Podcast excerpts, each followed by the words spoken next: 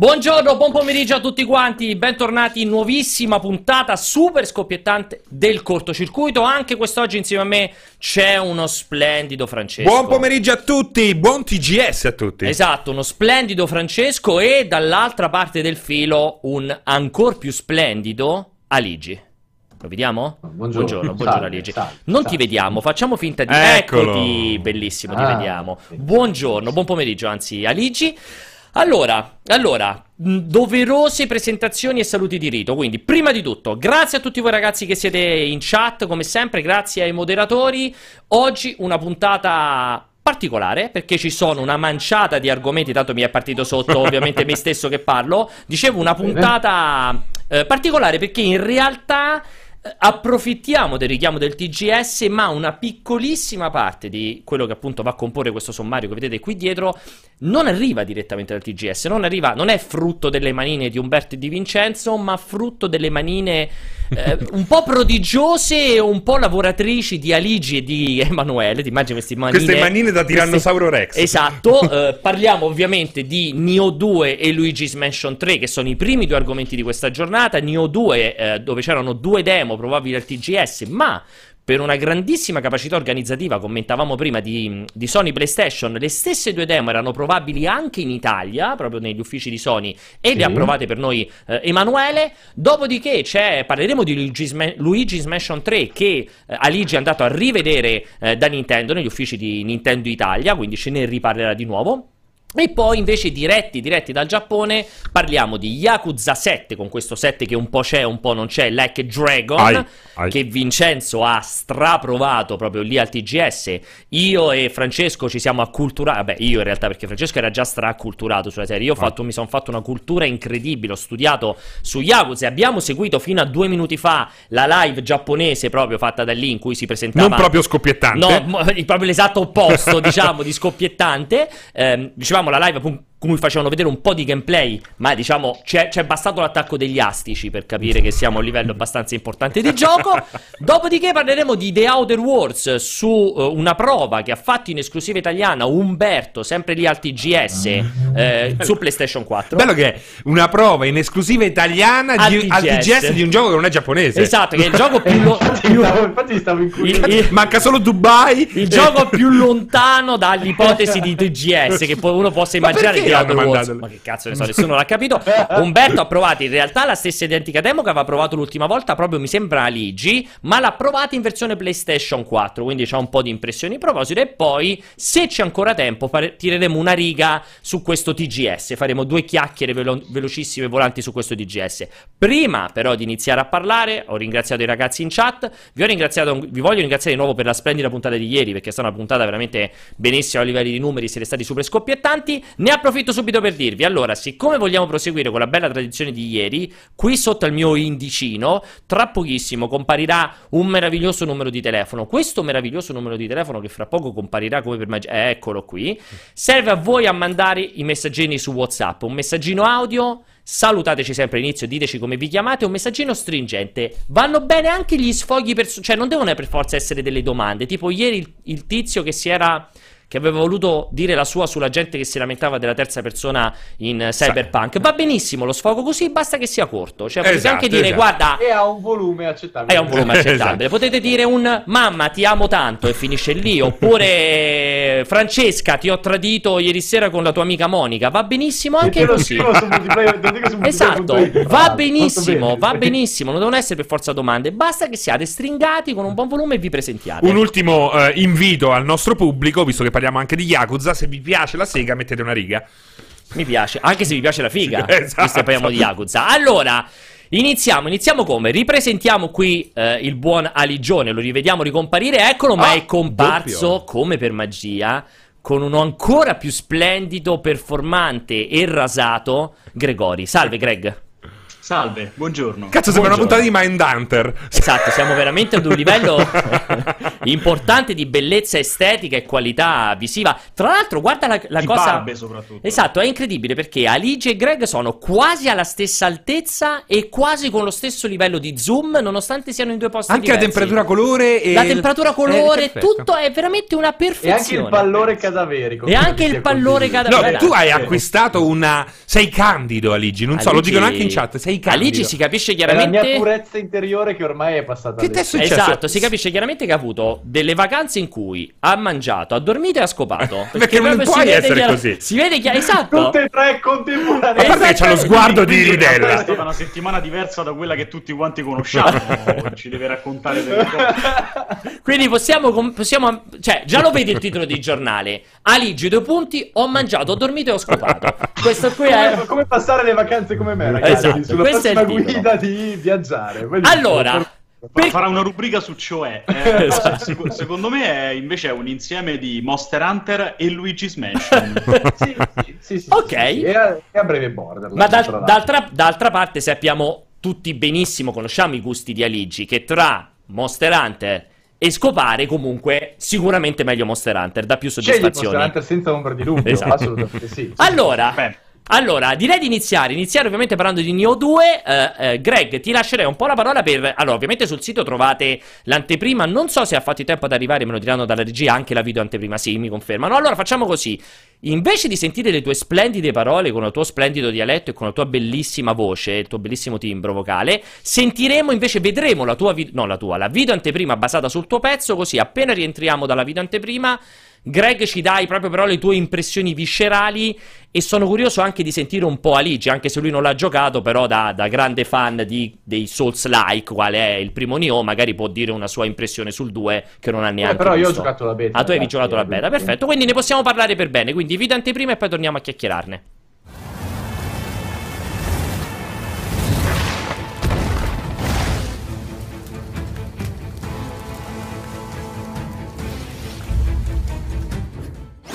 Nei giorni del Tokyo Game Show 2019 abbiamo messo le mani su una nuova build di Nioh 2, il particolare action del team ninja che arriverà su PlayStation 4 all'inizio del 2020.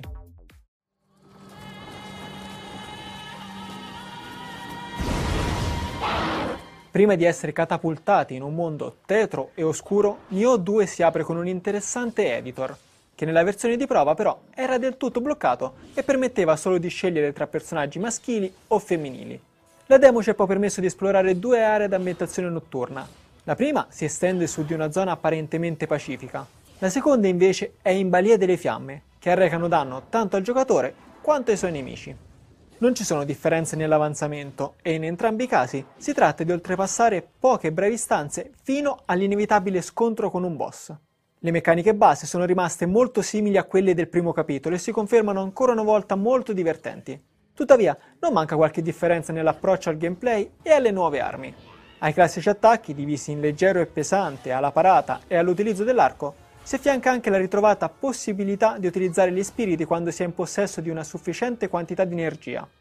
Ora però le trasformazioni non solo possono contare su un maggiore numero di spiriti, ma anche sulla possibilità di sfruttare per la prima volta anche la potenza del regno degli yokai, creature assimilabili a diverse tipologie di demoni, mostri e spiriti tipici del folklore giapponese. Uccidendo uno dei classici mostri provenienti dal mondo dei morti, si possono così ottenere delle essenze di anima, che vengono poi incastonate negli slot disponibili degli spiriti e usate per una serie di mosse particolarmente potenti. Basti pensare che durante questi colpi l'alter ego del giocatore si trasforma a sua volta in demone, anche se solo per un breve lasso di tempo. Ma non è tutto, perché a queste novità si aggiunge anche un attacco stordente da utilizzare in situazioni specifiche. Un elemento questo che si è rivelato fondamentale proprio negli scontri con i boss, quando studiare gli schemi di attacco dei nemici diventa ancora più importante.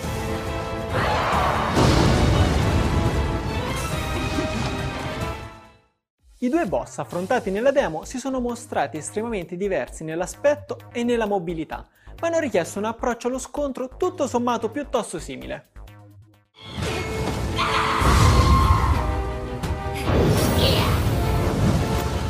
Nel primo caso ci siamo trovati di fronte a un cavallo enorme, armato di un gigantesco martello, all'interno di un'arena all'aperto colma di ostacoli di piccole e medie dimensioni.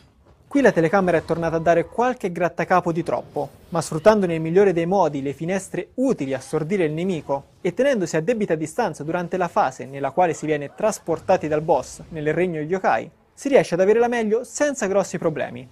Più o meno le stesse sensazioni derivano dallo scontro con la signorina posta alla fine della seconda sezione. Munita di enormi ruote di fuoco e innestate in questo caso all'interno di un'arena più piccola e infuocata, il nemico era apparentemente più difficile e veloce.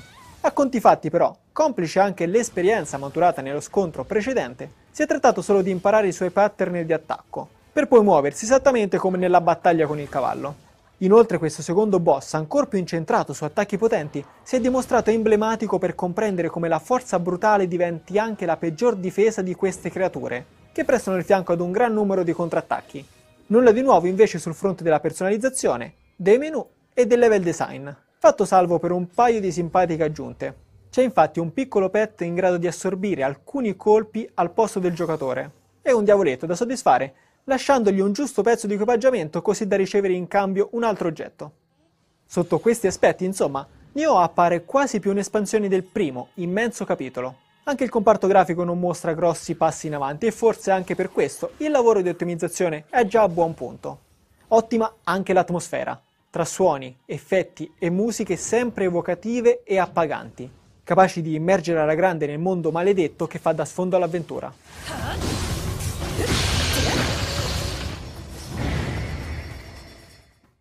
Nioh 2 potrebbe rivelarsi uno dei migliori more of the same degli ultimi anni. Infatti il mondo di gioco è ancora più ricco di demoni e le novità al sistema di combattimento sembrano davvero molto ben studiate.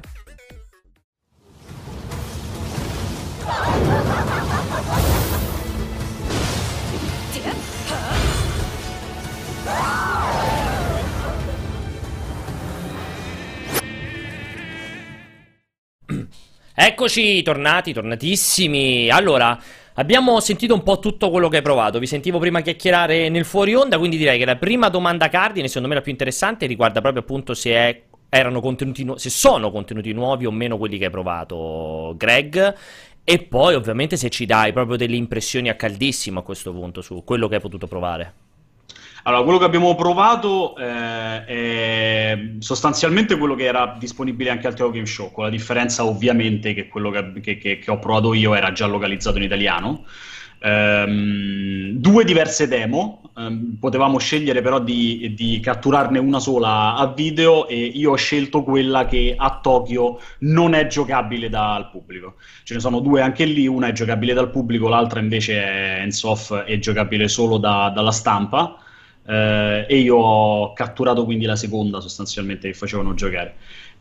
Molto simili nella struttura, con le differenze principali che erano legate al terreno, nel senso che tutte e due di notte, ma una zona abbastanza tranquilla e un'altra invece in una zona tutta infuocata, chiaramente con fuoco che, se veniva toccato sia da noi che dai nemici, provocava status alterati e danni non indifferenti, direi.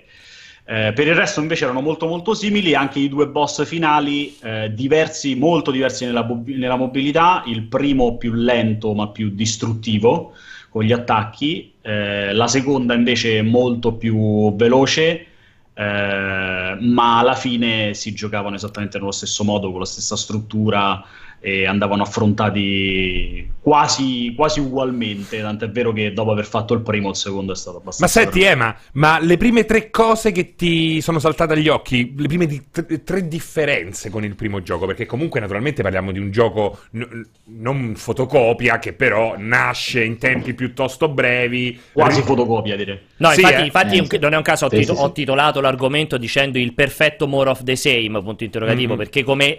dicono chiaramente in chat, ma come è super evidente non appena inizi a vedere qualcosa, sì. È il DLC del primo, è l'espansione del primo, è Nioh 1.5. Per questo è importante capire se ci sono due o tre elementi che... c'è qualcosa che te lo ha fatto staccare rispetto al primo, e soprattutto, che è la domanda poi subito dopo, è un more of the same di cui c'è bisogno? Allora, di cui c'è bisogno? Secondo me anche sì, nel senso che comunque il primo è stato un titolo molto molto apprezzato, e per quanto abbia una quantità di contenuti spropositata, perché veramente ha centinaia di ore di contenuti, però dopo 3 anni secondo me è uno di quei titoli, non lo so, sai, quelle serie che funzionano anche se le riproponi costantemente, perché è anche un genere che porta a assuefazione. Parlavamo prima del fuori onda, è ancor più che essere un Souls-like è un Diablo-like, cioè, sì, è l'idea di Diablo trasportata all'interno di un impianto un po' alla Souls. E comunque uscire così quando la gente è affamata di un Souls che non arriva, con Sekiro già alle spalle, è furbo, no? Mi va a riempire. Sì, ma infatti a livello di mercato il gioco ha sicuramente il potenziale, proprio per questo sistema di loot che ti porta a giocarlo all'infinito. Però appunto, come diceva Ema, il primo già era bulimico a livello contenutistico, era una roba impressionante, cioè aveva veramente troppe ore di contenuti che diventava roba allucinante. E poi con quella trama era davvero tosta andare avanti. Io però ce l'ho fatta. Però comunque uno si divertiva. Più che altro, ne parlavamo prima, il primo era tanto sbilanciato, nel senso che anche questo rispecchia un po' la filosofia di Diablo, cioè tu prendi del loot incredibile e il tuo personaggio diventa il dito di Dio su questa terra, e ci sta. Ne parlavamo appunto prima durante il servizio, cioè da quello che ho visto, Ema, non ti è sembrato più bilanciato? Cioè già adesso si nota che ci sono delle abilità abbastanza rottine nel gioco, sbaglio? Sì, perché allora, già nel primo c'era il discorso della trasformazione con lo spirito, e già lì quando ti trasformavi, se eri abbastanza, diciamo, intelligente da evitare di essere colpito e quindi sfruttare tutta la durata dello spirito, veramente ammazzavi il boss con una trasformazione. In più c'erano anche altre cose ancora più rotte, secondo me, tipo talismani, il talismano quello bradipo che rompeva qualsiasi cosa. Anche quello del ki che distruggeva qualunque avversario umano. Esatto. Qui non sembra esserci, almeno io fino adesso tra l'alfa e queste demo non ho visto nulla in termini di roba tipo bradipo o chi, quella roba lì. No, l'avevano limitati, cioè io l'avevo provato a... E voglio ben sperare. No, anche perché erano rotti, cioè non però resta il discorso delle trasformazioni è stato addirittura ampliato, perché adesso c'è anche la forza yokai, la trasformazione yokai, che oltre ad essere una trasformazione in tutto e per tutto è sfruttabile con una certa regolarità, perché i 2 attacchi yokai si ricaricano molto molto velocemente, infatti roba e sono molto rotti. Anche se il bilanciamento delle beta, io ricordo che feci l'Enson del primo, ricordo un bilanciamento un po' diverso rispetto poi al gioco completo. Sì, lo cambieranno sicuramente, perché le beta loro le stanno facendo proprio sempre per quella roba, le fanno come feedback, ragazzi, sentono cosa dicono i fan e cambiano il gioco in base a quello. Lo dicevo anche questo prima, secondo me le demo che abbiamo giocato ieri, ma anche rispetto all'alfa che è uscita quest'estate, le demo che abbiamo giocato ieri secondo me di difficoltà erano abbassate rispetto a quello che comunque sarà. No, io volevo finire di sentire da Greg appunto se c'è stato qualcosa che lo ha colpito, cioè che ha notato un'importante differenza con il primo, se c'è qualcosa quando ha giocato ha notato che è diversa dal primo, o se no, cioè visto il primo sai già cosa aspettarti dal secondo in tutto e per tutto. Allora, sai assolutamente cosa aspettarti. Ti dicessi il contrario non sarei... Ma graficamente, un aspetto particolare... Sai che cosa aspettarti. Anche a livello tecnico è molto molto simile. Secondo me c'è un passo avanti nella pulizia generale. Il primo era proprio sporco. Mamma mia. C'è un passo avanti in termini di pulizia e soprattutto sull'illuminazione. Tra l'altro adesso lo vedete perché sotto si vede il fuoco. Questo fuoco è anni luce avanti rispetto a quello del primo.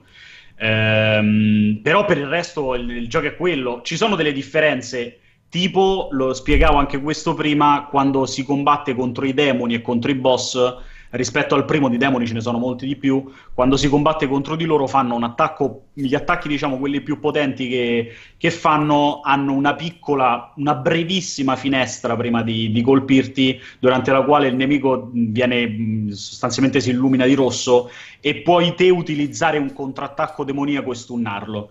Questa roba porta un po' più di strategia soprattutto contro i boss, perché sei più portato a andare a viso aperto per sfruttare queste finestre, ma devi studiarti chiaramente i pattern, quindi tutta roba invisibile per il giocatore comune, no? Nel senso che Cioè, okay, all'atto pratico il gioco è quello, ragazzi. Imparate queste 2-3 differenze, è proprio uguale. Ma tra l'altro, cioè, già solo i menu solo lo vedi, sì, sì, sì, sono esatto, sforzati di cambiare. La grossa differenza, ragazzi, sono le anime demoniache. Cioè, quello, l'unica vera grande differenza del gioco sta nel fatto che mentre nel primo buildavi il personaggio attorno all'arma utilizzata e alla specializzazione nell'onmyoji o nel ninjutsu, che erano alla fine gli oggetti da appaiare, qua invece buildi, puoi buildare sempre così, ma hai da considerare anche i poteri da utilizzare, quindi c'è tutto un altro livello di sinergie e build legato alle anime dei demoni che prendi, che uno magari decide di utilizzare anime prevalentemente buff per potenziare al massimo i suoi attacchi, o offensive per avere degli attacchi devastanti che può utilizzare saltuariamente, ma è quello alla fine. Sì, cioè, chiaro che questa roba, tra l'altro, delle abilità è una cosa che abbiamo provato tutti quanti molto meglio durante l'alfa che non ieri, perché ieri i temi delle abilità erano, cioè, non le aprivi nemmeno perché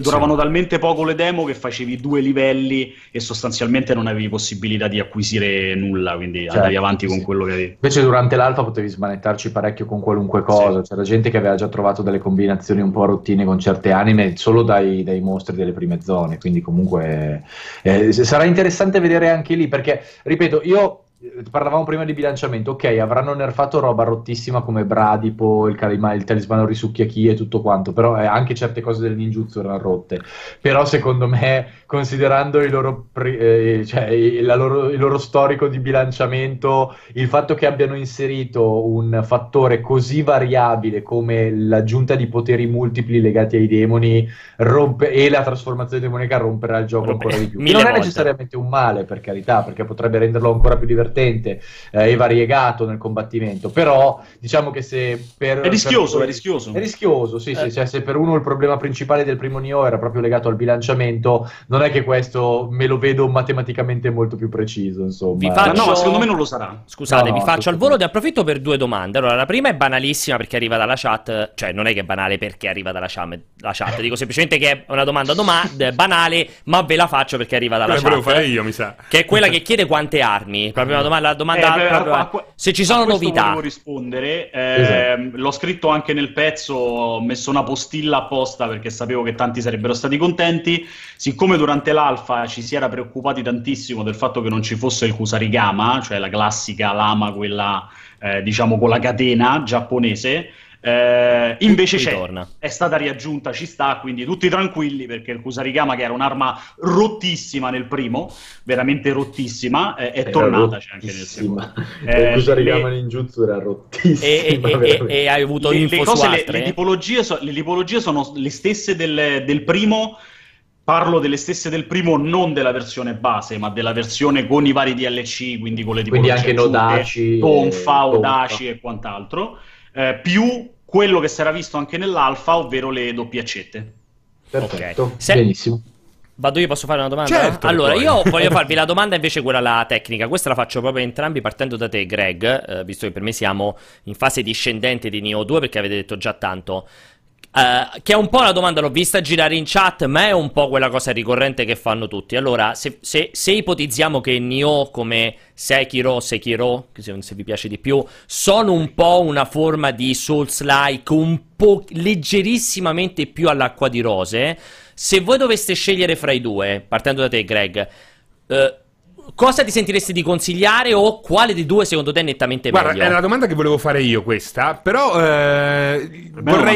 vorrei spingerli a tenersi proprio, perché questa è una domanda per chi non conosce i tuoi prodotti, quindi abbiamo parlato di talismane, ninjitsu, bradipi, cioè raccontatelo a chi non ci capisce un cazzo. Esatto, per quelli che non si sono avvicinati ai Dark Souls, non hanno mai digerito Dark Souls, ma che magari si sono avvicinati al primo Sekiro, o si potrebbero avvicinare al primo Sekiro, o scusate, al primo Nioh, o che si sono avvicinati o si vorrebbero avvicinare a Sekiro. Però mi piace anche la tua risposta, è una domanda folle. Spiegami perché. A parte il fatto che io continuo a ripetere e continuerò a ripetere all'infinito che per me Sekiro praticamente non è un Souls. Non è un Souls per niente. Infatti. È un'altra roba proprio. Sì. È un action difficilissimo e skill based proprio a cannone, ma è tutto sul ritmo, tutto basato sul ritmo e apprendimento dei pattern. Cioè, ha solo qualche piccolo dettaglio ripreso dalla storia di From Software, Software, ma semplicemente perché ha storia di From Software, perché sì, altrimenti non l'avrebbe nemmeno. Ha la struttura Miyazaki, cioè quella forma narrativa lì, quella gestione dei checkpoint lì, ma poi a livello di gameplay è veramente un gioco che è estremamente differente dai Souls-like, quindi non è neanche una cosa che possa essere consigliata a un amante dei Souls-like. Certo,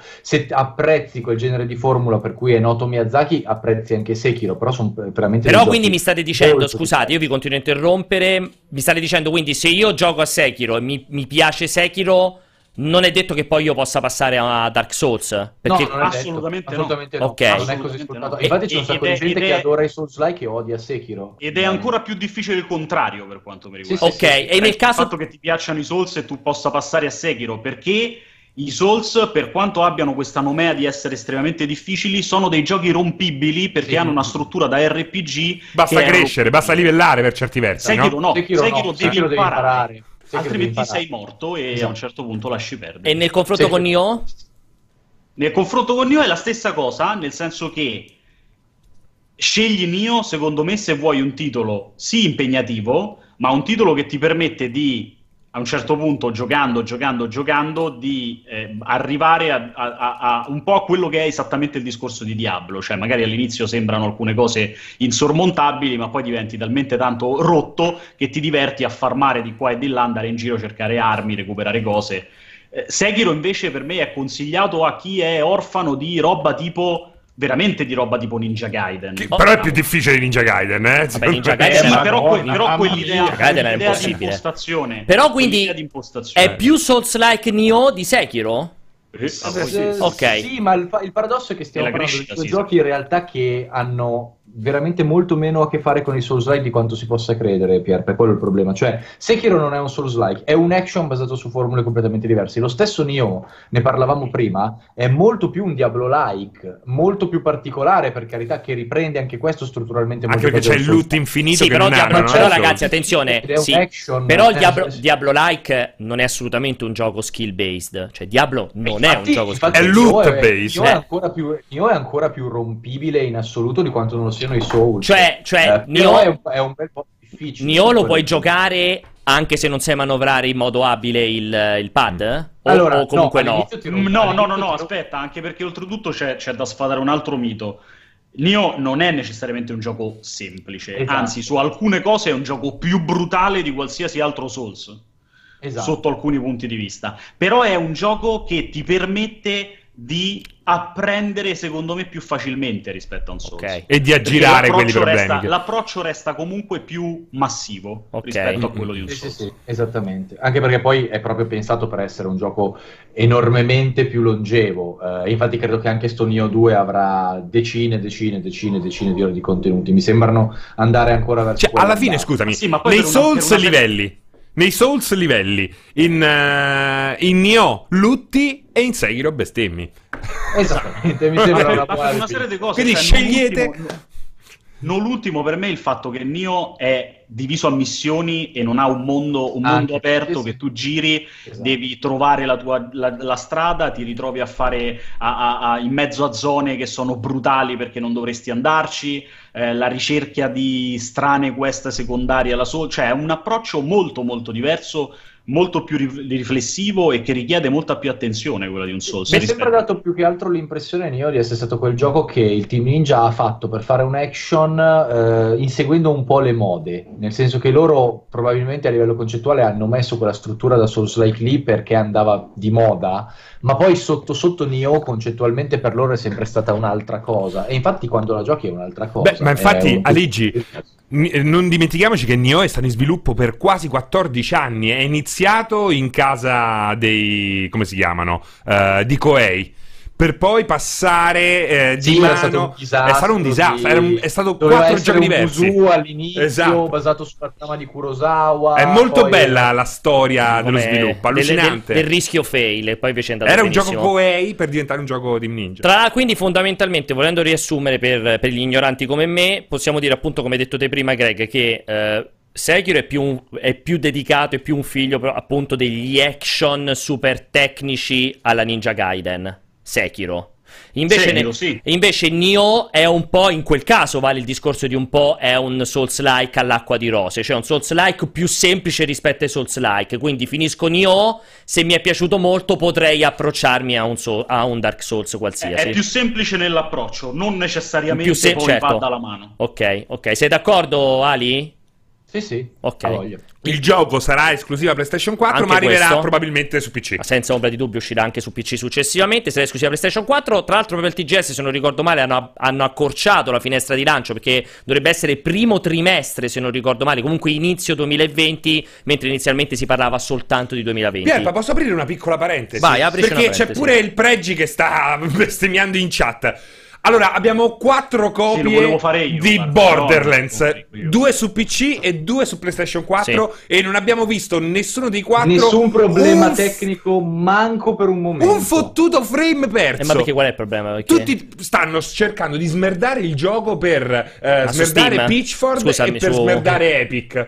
E questa cosa qui non è normale, è una vergogna, perché il lavoro delle 1000 persone che ci hanno lavorato, al di là di tutto, va rispettato, e non puoi fare questi giochetti che butti su internet, queste robe qua per... Non funziona, è rotto. Oh, cazzo, abbiamo 4K, non c'è uno che c'ha un problema. È una vergogna, questa è proprio una vergogna. Questa è fake news che smerda veramente il lavoro di centinaia di persone. Magari è un gioco da 6, Borderlands, non è quello l'importante. L'importante è rispettare il lavoro degli altri.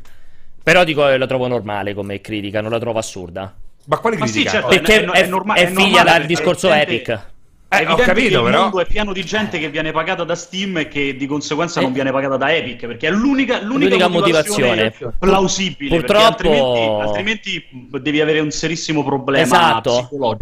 Purtroppo è figlia di questi 2 anni che ci ricorderemo fra 10 anni, in cui qualsiasi cosa veniva fatta sull'Epic Game Store automaticamente era merda. Ragazzi. Purtroppo ce lo dimenticheremo fra molti anni. Battaglia è inutile. Allora, io ne approfitto ovviamente per ringraziarti, Greg, per averci raccontato queste 2 primissime impressioni. Tra l'altro lasciamo Greg proprio, che sta lavorando su Borderlands 3, quindi a lui spetterà la recensione di Borderlands 3, che tra l'altro sta provando proprio su PC, in barba a questo dibattito che facevamo prima, quindi probabilmente la recensione sarà basata proprio sulla versione live PC. Anche stasera qui, tra l'altro, ragazzi, ne continueremo a vedere live qui con la versione PC, proprio ovviamente sul canale nostro. Grazie Greg, ciao. Allora, io ne approfitto, visto che alla regia mi dicevano che c'erano un po' di domande, a questo punto ne approfitterei per farle passare prima di finire da Luigi's Mansion. Vai! Mi confermano? Ok, arrivano, eccoci.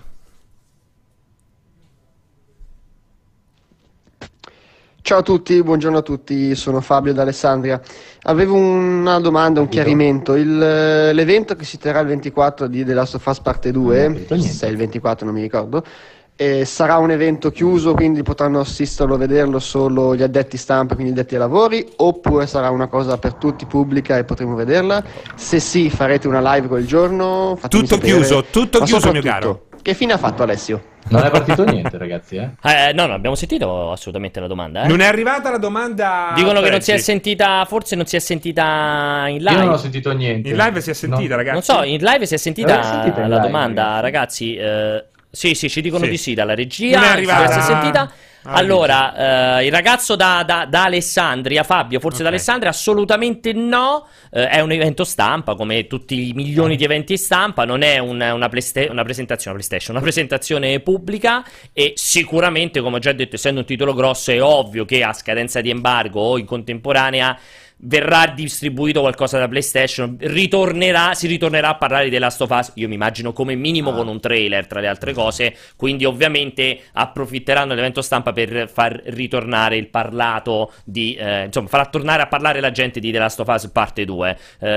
Bisognerà capire con che tempistiche, perché per esempio ci riflettevo ieri sera poi, Franci, bisognerà capire anche con che tempistiche, perché secondo me devono stare un po' attenti a non rubare la scena comunque a Death Stranding, nel senso che comunque, cioè, la grande esclusiva PlayStation 4 di quest'anno è Death Stranding.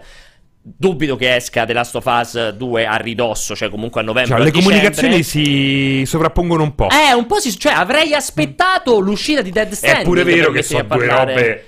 vabbè, ma sono comunque 2 esclusive PlayStation, 2 esclusive d'autore, cioè un po' si sovrappone, cioè non è Gran Turismo e Death Stranding. Cioè, comunque parliamo, non sei d'accordo, Ali? Cioè, comunque sono due giochi cioè, è vero, ma mi aspetto che The Last of Us sia previsto per comunque l'inizio 2020. No, aspetta, no, intendo dire adesso. Farne tornare a parlare adesso con l'evento, con cioè, avrei aspettato comunque metà novembre. Ammetto che forse avrei aspettato anch'io dicembre. Per dire così, almeno o avrei unito Predator a The Last of Us o Death Stranding esatto. al Predator. Cioè, proprio adesso stiamo tutti parlando di Death Stranding. E lì atteso l'8 novembre non avrei infilato nel mezzo The Last of Us parte 2. Non hai tutti i torti, assolutamente. Cioè, o magari è un evento molto limitato dove in realtà fanno vedere semplicemente qualche spezzone di gameplay, iniziano un attimino a innalzare l'hype, ma poi fermano le info. O magari un embargo molto lontano, perché può anche non sarebbe la prima volta che capita un evento in cui va a vedere il gioco, ma poi l'embargo è un mese e mezzo dopo, 2 mesi dopo. Ma capito, succede anche con Assassin's Creed. Esatto. Quindi titoli poco esatto, capito, anche me lo ricordo con un Assassin's Creed che ce lo fecero vedere tanto prima rispetto alla scadenza di embargo, quindi potrebbe anche essere comunque no, l'evento assolutamente riservato stampa e stop. Altre domande?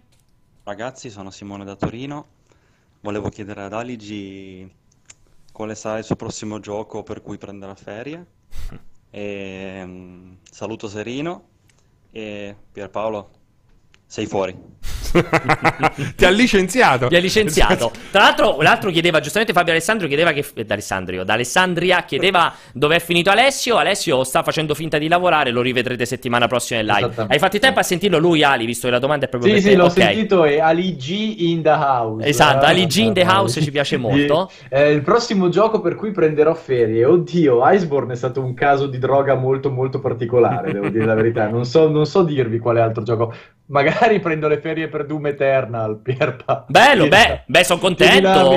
Sono contento, mi piace assolutamente. Lo aspettiamo entrambi, sia io che Ali, Doom Eternal con grandissimo. Ah, ma anch'io, dannazione. È fantastico. Dannazione. Tra l'altro, scusa, però per Luigi's Mansion quando arriva, giusto per agganciarci? No, mi sa dopo. 31 ottobre. Ah, 31 ottobre, esatto, quindi prima, arriva prima di Doom. Death Stranding. Ah, di Doom e di Death Stranding entrambi. Anche quello è veramente molto bello. Esatto, infatti, se ci sono altre domande abbiamo finito?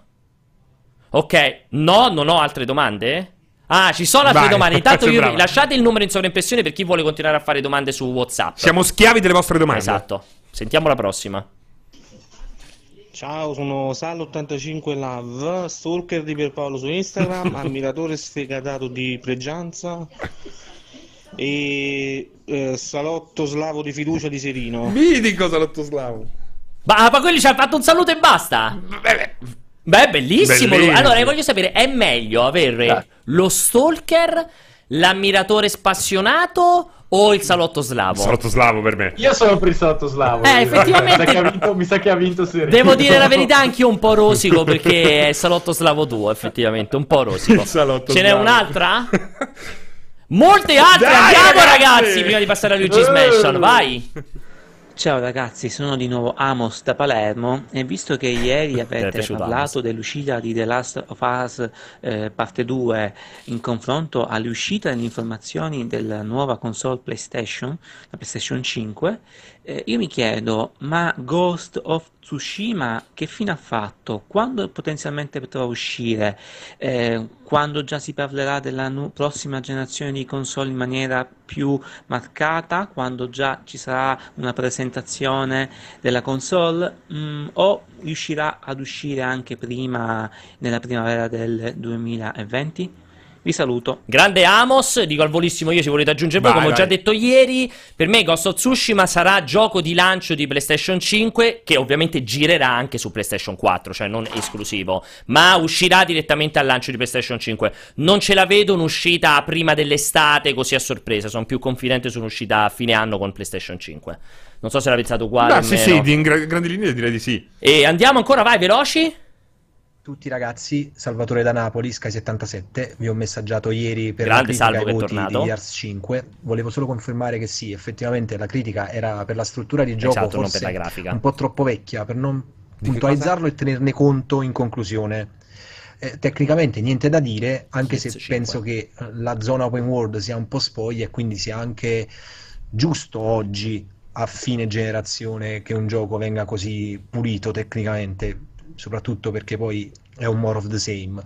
Conversione su PC eccellente, niente da dire, sono io che effettivamente tecnicamente mi aspettavo troppo, avevo aspettative troppo alte, sempre perché ricordo cosa mi ha trasmesso Gears 1 e Gears 2 all'epoca sulla 360. Vabbè. Comunque agganciare Gears 1, comunque ci eravamo arrivati. Esatto, comunque sì, sento sempre parlare di parte open world, è un hub quello, ragazzi. Sì, non è pure secondo me chiamarlo open world è un po' eccessivo. No, perché la sento non solo tu, però, mio caro amico di Palermo. È molto aperto. È un po' come il concetto dei momenti dovere in Madagascar con l'ultimo Uncharted, cioè non lo definirei un open world, lo definirei un momento di hub, perché parlare di open world secondo me è un po' sbagliato. Un po' di momento free roaming in una zona molto molto piacevole, rilassante. Una mappa molto grande. Cioè, capisco le sue sensazioni, perché comunque ragazzi i primi Gears sono stati i primi Gears. Ma per questo io ho detto ieri il prprimo Gears è costato $1 miliardo a Microsoft per raggiungerci la RAM. A parte quello, però va anche detto che li ha ripagati $1 miliardo. Certo. Il primo Gears gli ha lanciato quella console nello spazio, era una tale tarrata. L'ha caratterizzata anche a livello tecnico, e quello è il punto. Il primo Gears era un capolavoro. Poi avevano azzeccato quella campagna marketing a dei livelli... Mad World, ragazzi. Ma Microsoft l'ha più rifatta una campagna così? No. Vabbè, ma il primo Gears... Non è mai più arrivato. Il primo Gears riuscivi anche a perdonargli una storia di merda, cioè proprio tutto una roba super azzoppata. Sì, era talmente perfetto. Esatto. Maria! Era indiscutibile, anche il secondo bellissimo. I primi due erano veramente indiscutibili. Poi è normale, poi si entra nel more of the same. Vai, ancora altre domande? Ciao, sono Christian da Torino, sono in ufficio e non posso mandarvi l'audio. Volevo sapere se hanno notizie su aggiornamenti e supporto per Remnant Fondo Ases, che mi sta piacendo moltissimo. Penso quella più bella, quindi. Oh mio Dio! Ciao grandi, viva Alessio, TVD, lo stai? Ma qualche te bacio. Però non ho capito il gioco. No. Io non ho capito niente, la voglio risentire. Non ho capito un cazzo, però era il psicopatico di Soul, fondamentalmente. Voglio risentirla, silenzio, voglio risentirla. Senti. Ciao, sono Christian da Torino, sono in ufficio e non posso mandarvi audio. Volevo sapere se si hanno notizie su aggiornamenti e supporto per Remnant from the Ashes, che mi sta piacendo moltissimo. Per? Ciao, grande, viva Alessio, TVD, lo stai? Che te bacio. Io non capisco la fine neanche. Però bello, sono in ufficio, non posso mandare in vocale. No, ragazzi, è un genio. L'ufficio non può parlare, sta usando la voce automatica. Genio. Allora, lui è veramente il genio del genio. Io non ho capito un cazzo. Tra l'altro, voglio avere informazioni sugli aggiornamenti. Non ho capito il gioco. Remnant from the Ashes. Che ne parlavo prima nella live con te, con Yakuza, che l'ho iniziato a giocare 2 o 3 sere fa. E mi sono quanto mi è piaciuto, quanto mi sono divertito. Tra l'altro ho giocato con due persone che sono entrate nella mia partita, mi sono divertito come un pazzo scatenato. È un bel gioco. Sono morto 70 volte, ma mi sono divertito tantissimo. E poi ho riprovato ieri sera, dicevo, a rigiocarlo, non mi è entrato nessuno in partita, mi è venuta l'angoscia e sono uscito, non ho continuato a giocare. Posso dire questa cosa, mi è venuta l'angoscia della solitudine, non ho continuato a giocare. No, aggiornamenti non ce ne sono, so che è uscito l'aggiornamento questa notte, gran titolo, cioè molto piacevole, molto divertente. Dicono 7 giga l'aggiornamento, quindi sono sconfigo. È un modo di entrare nei Souls-like. Sì, così mi piace molto, perché comunque ha la componente del colpo a distanza, cioè della sparatoria a distanza, che sicuramente mi è più consona, nel senso a me piace sicuramente più sparare rispetto al combattimento ravvicinato, esatto, che spadare. Però sì, mi è piaciuto parecchio proprio, devo essere sincero. Schivate a tutto spiano, gestione della stamina, ti spari da lontano, spari da vicino. Sì, me lo sono proprio gustato con piacere. Comunque davvero 100 punti rispetto a Christian per la segnalata della domanda col fenomeno sintetizzatore vocale, e il finale pure fantastico con i baci. Sì, bacini tipo Bila, quello che aveva detto. Vai, ancora domande? Ciao ragazzi, Luigi da Napoli. Ci risaluta anche Luigi col jet. Secondo voi quanto conviene adesso, per me che ho una Titan X Pascal, cambiarla e prendere una RTX 2080 Ti, oppure conviene aspettare la prossima generazione di schede video? Penso che siano imminenti, o almeno un altro anno. Allora, la prossima generazione assolutamente del prossimo anno, assolutamente non sono assolutamente imminenti. Io non credo neanche al CES di Las Vegas, se ne riparlerà probabilmente marzo, se non addirittura giugno del prossimo anno. E adoro, tra l'altro, Salvatore è un chiaro napoletano strapieno di soldi, perché sta lì che va in giro con la Titan serie Pascal. Ma il rumore è bello, jet privato. È bello poter dire mi piglio una 2080. Esatto.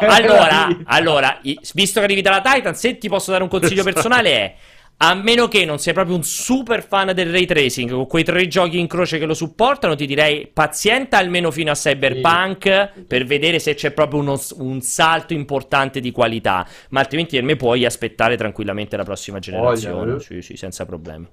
E infatti in chat ti chiedono: conviene la RTX 2080 o la Tesla M40? Confermiamo assolutamente. Bravo Salvatore sul jet privato, infatti ci avevamo azzeccato ieri. Esatto. Vai ancora.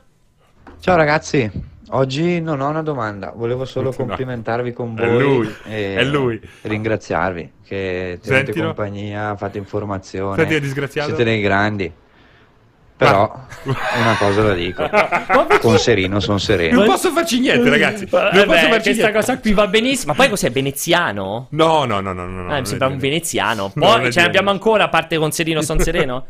E vabbè ragazzi, allora aspetta, parliamo un po' di Luigi's Mansion. Allora Ali, sei andato a vederlo questa mattina? No, ieri mattina eri andato in realtà. La mattina scorsa. Esatto, la mattina scorsa sei andato a vederlo. Gli uffici Nintendo, una sezione nuova, il settimo piano, ricordo bene? Sì. Settimo piano. Nuova relativamente, perché sì, l'avevano già mostrato ampiamente durante il Treehouse. Esatto, l'ultimo Treehouse, esatto. E della Gamescom. Io come al solito, come abbiamo fatto per Greg, ci vediamo la video anteprima, così ci racconta tutto quello che ha visto e provato. Poi Aligi rientrerà e ci darà proprio le sue impressioni in prima persona, cioè se è l'ennesima conferma, come ho titolato quest'oggi appunto, se Luigi's Mansion 3 già sembra essere un ipotetico gioco dell'anno. Ne stavamo parlando prima, come ci diceva Vincenzo, come ci ha ribadito Umberto, come vediamo se ci confermerà anche Luigi's Mansion. Esatto, vediamo la video anteprima.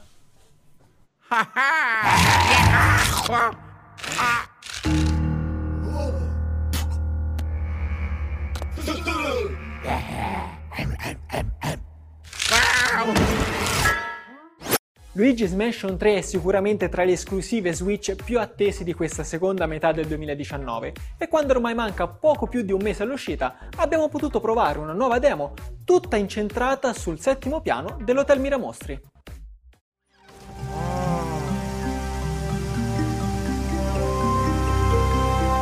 Luigi's Mansion 3 si svolge all'interno dell'Hotel Miramostri, un grosso albergo dove ogni piano è costruito attorno a un tema specifico. In questo modo si affrontano enigmi sempre diversi, costruiti attorno a formule in continua mutazione. Le meccaniche di fondo sono molto simili a quelle dei capitoli precedenti e vedono il baffuto protagonista alle prese con stanze e corridoi ricchi di elementi interattivi. E per avanzare occorre sfruttare le tante abilità del Poltergeist, un poderoso aspirapolvere multifunzione. Rispetto al passato però, il gameplay è un po' più complesso e i rompicapo più originali. Ovviamente il Poltergeist è ancora una volta un elemento centrale, che può contare su numerosi poteri extra fondamentali per risolvere le varie stanze del gioco. La capacità di risucchiare i nemici e quella di accecarli con un flash rimangono le armi primarie, ma in questo specifico episodio della saga acquista un'enorme importanza anche l'abilità di sparare delle speciali ventose. La fisica è molto complessa e in varie zone del piano si possono trovare elementi da distruggere con l'aiuto proprio della ventosa, che permette di utilizzare altri oggetti come una sorta di mazza.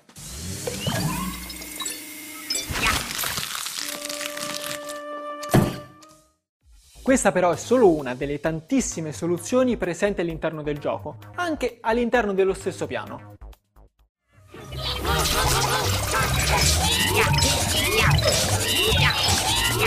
Può capitare di dover inseguire un fantasma particolarmente interessato alle piante per un intero livello, oppure di dover evitare enormi ananas che rotolano giù dalle scale, tagliare grossi rami spinosi con l'aiuto di una motosega o far sbocciare fiori con il flash. Il tutto mentre si è circondati da fantasmi piuttosto subdoli, dotati di abilità specifiche e non sempre facili da eliminare. Goigi, ovvero la versione ectoplasmatica di Luigi richiamabile in qualsiasi momento, complica ancora di più l'equazione. Infatti, molti degli enigmi del gioco sono studiati attorno a questo utilissimo compagno. In particolare, il boss di fine piano ne ha richiesto un uso abbastanza coordinato, visto che bisognava non solo attivare una motosega con il flash, ma anche sfruttare una distrazione per poter eliminare la sua pianta protettiva. Il gioco è quindi sì molto intuitivo e accessibile, ma alle volte sa essere più ostico del previsto, tanto che in presenza di un amico in cooperativa locale alla guida di Goigi, le cose si semplificano enormemente durante l'azione. Comunque, a prescindere da come si scelga di giocare, le meccaniche funzionano sempre alla perfezione, grazie a un level design come sempre brillante. Nulla da dire poi dal punto di vista grafico, visto che Luigi's Mansion 3 è tra i migliori giochi mai visti su Switch.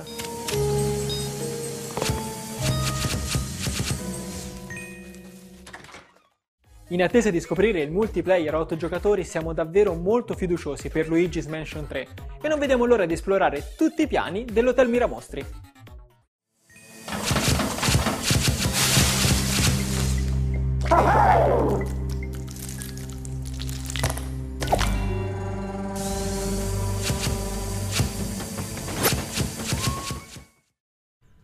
Allora, commentavamo Ali, poi ti lasciamo assolutamente la parola, che cioè, tecnicamente, artisticamente, veramente indiscutibile, più che mai, forse è la cosa più bella da poter vedere su Switch. Dammi questa conferma o meno, e soprattutto... Potenzialmente ci va sicuramente molto vicino. E, soprattutto, ecco, io non so quanto ho esagerato, però mi ricordo assolutamente i commenti sia di Vincenzo sia di Umberto e tutti quanti, anche se ho visto molto scetticismo in chat. Possibile pretendente al trono di gioco dell'anno? Beh, sicuramente le qualità per poter essere un candidato GOTY le ha, perché è letteralmente la formula di Luigi's Mansion ampliata in ogni possibile modo, con un level design eccezionale e un comparto tecnico eccezionale, perché alla fine della fiera... Ne parlavamo anche prima, cioè artisticamente è meraviglioso e il gioco graficamente è bellissimo e aiuta moltissimo il fatto che è estremamente circoscritto, cioè, i piani dell'hotel sono divisi in stanze, ogni enigma, puzzle, battaglia, se così la si può definire, è legata alla singola stanza. Visto che le stanze sono piccoline, anche i corridoi non sono molto estesi, loro si sono letteralmente sbizzarriti a livello di interattività, distruttibilità delle stanze, quindi puoi fare veramente di tutto. Cioè, il settimo piano che ho fatto io era il piano del pollice verde, il piano del giardinaggio, quello con la vegetazione molto diffusa fondamentalmente, e quindi hanno questa... cosa che all'interno delle stanze trovi magari questi petali di rosa dappertutto che puoi aspirare, questi mobili un po' rovinati che puoi spaccare usando altri oggetti come una sorta di mazza per aprire delle porte segrete che ti portano in delle zone segrete. Tutti i piani hanno delle stelle che sono dei collezionabili segreti che non so cosa ti diano alla fine, se siano una roba semplicemente da trovare per i collezionisti o una cosa che ti dà effettivamente dei bonus, ed è veramente un gioco di qualità eccelsa, anche perché poi a me i Luigi's Mansion sono piaciuti ma non mi hanno mai fatto impazzire, cioè non sono quei giochi che dico ma sono tra la mia top 10, ma questo sembra essere molto più variegato e brillante anche a livello di puzzle e varietà, perché ogni stanza ha i suoi fantasmi con le proprie abilità e quelle cose che devi fare per poterli eliminare ovviamente, ma è anche pieno di rompicapo e cose che non sono poi necessariamente così evidenti, perché ad esempio il boss finale di questo piano qua veniva protetto da questa pianta carnivora e aveva attorno queste piante, ogni tanto le rompe, ogni tanto ci si incastra, non è così automatico capire che mentre ci si incastra devi prendere la motosega, accenderla con Luigi, con il flash e tagliargli la pianta, cioè sono azioni comunque di una certa complessità, il gioco non è così una passeggiata come possa sembrare ed è molto più variegato dei predecessori, perché ha anche questa cosa di Luigi, cioè il fatto che tu puoi tirare fuori questo clone di Luigi che fa, mentre Luigi sta fermo fa altre cose, tu puoi fare delle azioni combinate con Luigi in una location e Luigi in un'altra, che ti permette appunto di rendere molto più complessi i puzzle. Una delle cose che mi ha sorpreso davvero positivamente è che tu Luigi lo puoi controllare manualmente tenendo fermo Luigi, o puoi farlo giocare in cooperativa da un altro giocatore. E i livelli, in chiaro stile gioco Nintendo, che cerchiamo di calcolare alla perfezione, sono disegnati alla perfezione perché il titolo sia super divertente, sia che te lo giochi da solo, è perfettamente calcolato, sia che te lo giochi con un amico. Ovviamente giocarlo con un amico lo rende un po' più facile durante le battaglie, certo, perché avere il controllo di entrambi è ovviamente più facilitato, però è davvero fatto da Dio, e appunto io ho fatto solo un piano, ma era un piano molto molto ben calcolato, molto divertente, pieno di enigmi interessanti, pieno di fantasmini un po' balordi, quello che si vedeva nello specchio, quello che aveva due code e quindi per eliminarlo più velocemente dovevi usare anche Luigi, le piante che si aprono se le flash tipo fotosintesi fotosintesi clorofilla, ti lasciano le cose, i canali dove può passare solo Guigi perché è fatto di melma e quindi va sotto nel passaggio segreto e trova e accende la leva e cose così. È davvero molto molto più complesso, cioè, sembrano esserci le idee per due giochi più che per un gioco solo. No? Beh, come in molti giochi. Esatto, Nintendo, sì. Perché ti ricordo che Mario Galaxy 2 alla fine era perché avevano troppe idee per Mario Galaxy. Senti, Ali, mi rifai un attimo la pianta carnivora con la mano? È stato bellissimo. La pianta carnivora. Mi piace così. È un incontro fra la pianta carnivora e Bay. No, è quello esatto, sì. Bay, quello che metteva il sale sulla carne. Anche, è vero. È un po' la pianta carnivora. Esatto, è un po' un incrocio fra i due.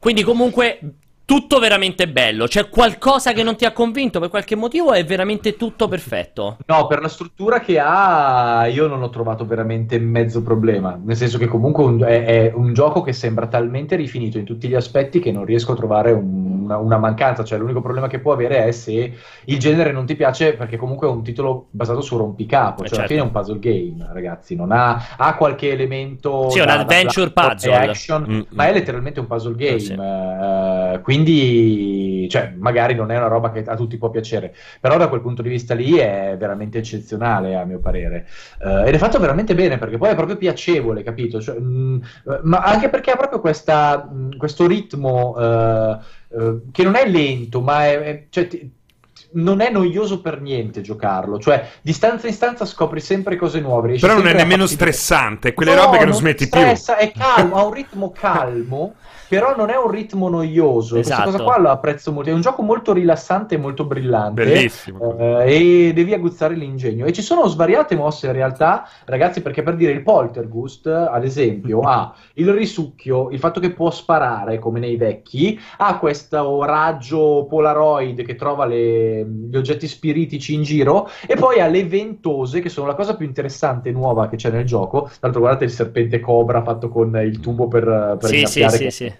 È un'altra meraviglia, che tu praticamente lanci queste ventose con la corda, e una volta che le prendi col poltergast le puoi utilizzare in modi interessanti, appunto come vi dicevo, puoi usare dei vasi come se fossero una sorta di mazza una volta che li hai collegati con la ventosa, puoi tirar via i rami, puoi spaccare le cose, puoi stordire i nemici con la ventosa, puoi fare un sacco di cose, e io immagino che le azioni del poltergast non finiscano qui, perché questo era un piano ovviamente oltre il tutorial, ma non era un piano super avanzato, quindi secondo me nel gioco ci saranno varie altre abilità. Tra l'altro, come vi dicevo, c'era questa cosa che si trovano oggetti interattivi nei piani, tipo la motosega, che tu devi attivare in vari modi e ti danno altre abilità, in questo caso quella di tagliare le piante, quindi immagino che sono contestuali al piano stesso in pratica. Infatti la cosa che hanno detto e che hanno voluto precisare assolutamente è che tutti i piani sono contestualizzati a un certo tema. Quindi tutti i piani hanno enigmi diversi che si basano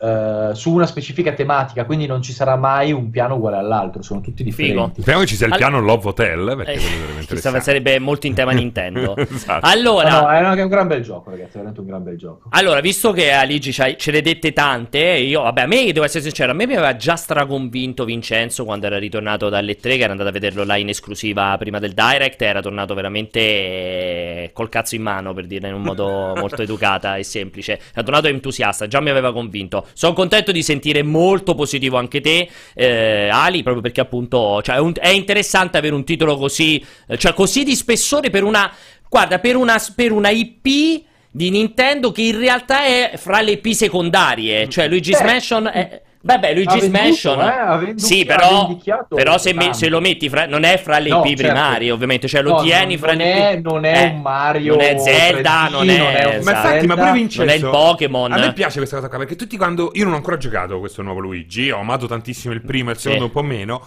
Tutti mi dicono, guarda...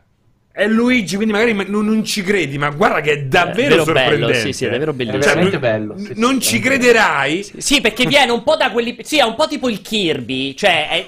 Io ti stupirei se ti dicessi, guarda, c'è un Kirby che è incredibile. Sono giochi piacevoli, lo Yoshi, cioè sono giochi piacevoli, ma sono sempre molto lontani dal concetto del capolavoro. Invece nel caso di Luigi's Mansion, questo Luigi's Mansion, sembrano essere tutti tornati straconvinti. Peccato, non è possibile lanciare astici sui nemici, e questo qua è un grande problema per un gioco del genere. Però tu mi hai dato un gancio incredibile, ma voglio approfittare per sentire qualche altra domanda prima di passare da Yakuza. Domande come al solito, numero in sovraimpressione mentre passiamo alle domande, potete mandarle via audio su WhatsApp. Ciao ragazzi, sono Davide, volevo chiedere, dato la data alla presentazione di Resident Evil di ieri, se e quando vedremo l'ottavo capitolo e secondo voi come sarà? Prima persona, terza persona, simile a Resident Evil 2 Remake? Ciao, ma di che parla? Di Project Resistance? Parla di, ha visto ieri la cosa, adesso poi parlava del nuovo, di un possibile nuovo Resident Evil, esatto. Per me lo faranno in prima come il 7 ancora. Io spero in prima perché spero anche nel supporto della realtà virtuale. Io sono anche convinto. Se non mi farebbe schifo, un ritorno al terzo. Io credo in prima perché credo che porteranno avanti parallelamente due forme di Resident Evil, i remake in terza e i nuovi in prima persona. Anch'io sono da prima, sì, anch'io sono da prima. Andiamo oltre. Buon pomeriggio ragazzi, sono Simone da Genova. Ciao Pierpaolo, ciao Serino e ciao Aligi, auguri in ritardo per ieri. Allora, domanda, Babylon's Fall. Si dice che sia un lavoro di Yoko Taro. Tutti questi rumor che aleggiano nell'aria, presupposizioni. Cosa c'è di concreto, cosa no? È davvero un lavoro di Yoko Taro? Allora, io ho sentito solamente Fall perché Aligi, per ringraziare degli auguri, è riuscito perfettamente a coprire il titolo del gioco di cui parli. Io non ho proprio sentito la domanda. Dice se Fall è un lavoro di Yoko Taro o meno. Io però non ho capito il titolo. Fall. Ah, è troppo forte, lo sapevo che l'avrebbe preso. È veramente un lavoro di Yoko Taro o è fintamente un lavoro di Yoko Taro? Nessuno ne ha la più pallida idea. Perfetto. Si vocifera che sia così perché Platinum ha fondamentalmente... Allora, è fondamentalmente chiaro che Yoko Taro sta lavorando a un altro gioco perché sa, il producer di Square Enix, ha detto che sta lavorando a un altro gioco che sarebbe stato svelato a breve ed è stato zittito da Taro stesso. E per quanto Platinum sia cresciuta negli anni, hanno fatto Astral Chain, stanno facendo Bayonetta 3 e hanno come altro progetto Babylon's Fall. Nessuno crede che stiano realmente facendo un altro gioco ancora con Yoko Taro, quindi considerando che a livello narrativo sembra avere quel genere di complessità di background da quel piccolo trailer che si è visto, che ricorda un po' i titoli di Taro, c'è tantissima gente che ha cercato di fare collegamenti con i Drakengard e ha visto che un po' ci azzecca e può tornare, e quindi sono convinti che Yoko Taro ci sia dietro, però ragazzi non ci sono ancora conferme, cioè sono tutte teorizzazioni. Io lo ritengo plausibile perché è un genere di sorpresona che mi aspetterei da uno matto come Taro, ed è una cosa sensata per lanciare una nuova IP, metterci dietro un autore comunque noto. Va detto che Square con Automata ha venduto molto sopra le aspettative e io credo salvata praticamente, si è salvata il culo. No, salvata no, perché così l'ha detto, però l'ha detto. No, si è salvata Platinum. Platinum si è salvata con gli Nier Automata, ma Square no. Square c'ha Final Fantasy 14. No, pensavo parlassi di Platinum. No, quindi c'è la possibilità che sia questo, però c'è anche la possibilità che stia effettivamente lavorando a Nier 3 con un altro team, quindi boh, non lo so. Senti Aligi, un mistero da svelare. Perché tutti dicono Yoko Taro, ma tutti anche dicono Hideo Kojima? Non dovrebbe essere Taro Yoko? No, è vero che il nome è Taro, cioè il nome di Yoko Taro è Taro, il cognome è Yoko. Però boh, sarà che... Non è che dici Miyamoto Shigeru. Allora, attenzione, considera che però in giapponese dici sempre prima il cognome del nome, quindi probabilmente lui per motivi che ignoriamo è passata l'idea, cioè perché Yoko Taro invece Taro Yoko. No, perché è passata... Basta che non gli dici Taro-san e gli dici Yoko-san, perché il cognome è Yoko. Esatto. Sì, cioè bisogna capire quella cosa lì. Però dobbiamo spingere al cambiamento, da oggi in poi Taro Yoko, per piacere. Perfetto, altre domande? Ciao a tutti, sono Emanuele da Napoli e farò quest'audio in modo molto più gioioso perché ieri quando ho fatto l'audio tutti hanno detto che sembravo un maniaco chiuso in bagno. Era quello lì. È lui, mitico. Mi interessa sapere un vostro parere per quanto riguarda il nuovo gioco che sta sviluppando Rocksteady, cosa ne pensate, quando verrà annunciato, di cosa si tratterà, e parallelamente quindi anche diciamo il nuovo Batman di cui si vocifera, sviluppato invece internamente da Warner Bros. Con Serino. Sta sicuramente mangiando carne umana, esatto, in questo momento. Con Serino. Non ho sentito niente. Allora, io vi dico che il nuovo fantasmagorico gioco di Rocksteady per me è un altro Batman e sarà semplicemente next gen. E quindi il nuovo Batman che sta sviluppando Warner in realtà è il nuovo Batman di Rocksteady prodotto da Warner. Però c'è stato un problema, Pierpa. Non è possibile che questi qua cioè un gioco lo sviluppano in 7 anni? Perché secondo me dopo aver fatto tutti quei Batman a Knight hanno perso praticamente la ragione. stagione. Sì, hanno detto possiamo fare l'evoluzione del flow combat system, l'evoluzione di quel tipo di combattimento che abbiamo inventato noi con Batman, abbiamo potenziato noi con Batman, infatti mi sono corretto subito, ho detto abbiamo potenziato noi con Batman e lo porteremo nella nuova generazione con il prossimo Batman. Cioè, credo che loro abbiano fatto un ragionamento di quel tipo. Io sono molto convinto che arriveranno sulla nuova generazione, sarà uno dei giochi di lancio, poco ci manca, ma per me rimangono in ambito Batman. Cioè tutte quelle voci di corridoio, altri supereroi escono dal mondo dei supereroi, secondo me non è una stronzata, secondo me. No, sono anch'io d'accordo con te, Pierpa, secondo me rimangono su Batman, anche perché comunque è un personaggio troppo forte a livello commerciale. Cioè se si spostassero per dire sulla Suicide Squad non avrebbero un decimo del successo. Mamma mia, no. Ma poi Batman adesso verrà anche rilanciato al cinema, cioè possiamo discutere, essere più o meno contenti tutti di Pattinson, ma comunque si ritornerà a parlare di Batman anche al cinema. Cioè secondo me casca esattamente a fagiolo e io sono convinto. Tra l'altro Bale ha dato un ottimo consiglio a Pattinson, ha detto mi raccomando devi poter pisciare da solo, pisciare da solo. Quando sei nella tuta, quando sei nella tuta, che però è un vero bellissimo consiglio, perché non so se hai letto tutti i risvolti. No. In pratica il concetto è cioè è un consiglio che sembra banale, ma in realtà si ricollega al fatto che Bale per primo, sentendo tutte le problematiche che aveva avuto Affleck, tutti i passanti fra cui si vociferava anche avrebbe avuto Affleck nel nuovo, è che la tuta è estremamente rigida. Solitamente la tuta che fanno per Batman cinematografica è sempre molto rigida. Infatti, e questa cosa diciamo ti rende molto complesso recitare in un modo credibile, perché comunque se vuoi tirar fuori una parte un po' più umana, devi pisciarti sotto, no, devi poter essere più morbido, e quindi il concetto del ti devi saper pisciare da solo implicitamente vuol dire devi avere una tuta morbida che ti permette di fare azioni banali. Cioè non è che non c'è l'apertura. No, esatto, cioè perché diceva per come sono fatto praticamente fai anche fatica a muovere le braccia. Invece dice l'obiettivo sarebbe avere una cazzo di tuta morbida che ti permette di lavorare sul personaggio anche a livello fisico. E comunque è un consiglio interessante. Bello, bello, su Bale che è stato, che è un grande trasformista, è uno che la sa lunga quando ti riempi di protesi. E comunque è migliorato, di pisciare, esatto. È migliorato sta facendo, perché Bale, se i costumi di Batman, perché se vai a vederti il primo di Tim Burton c'è di cartone. Lui sì, imbarazzante. Sta sempre fermo, c'è qualche close up o quello capezzoluto di George Clooney, ragazzi. Sì, era tutto uno peggio dell'altro. Ma che cazzo ha avuto l'idea di mettere i capezzoli su quella? Forse un'idea ce l'ho. Forse perché all'inizio Batman doveva essere Alessio. No, perché inizialmente Batman doveva essere Alessio. Chi ha cazzo avuto l'idea di Batman vs Robin in generale? Esatto, confermiamo. E non c'erano i capezzoli, sono spuntati dopo che ha provato il costume. Perché inizialmente, esatto, Alessio doveva fare Batman, perché il fisico è quello, e gli sono venuti fuori i capezzoli nel costume. Vai, andiamo alla prossima domanda.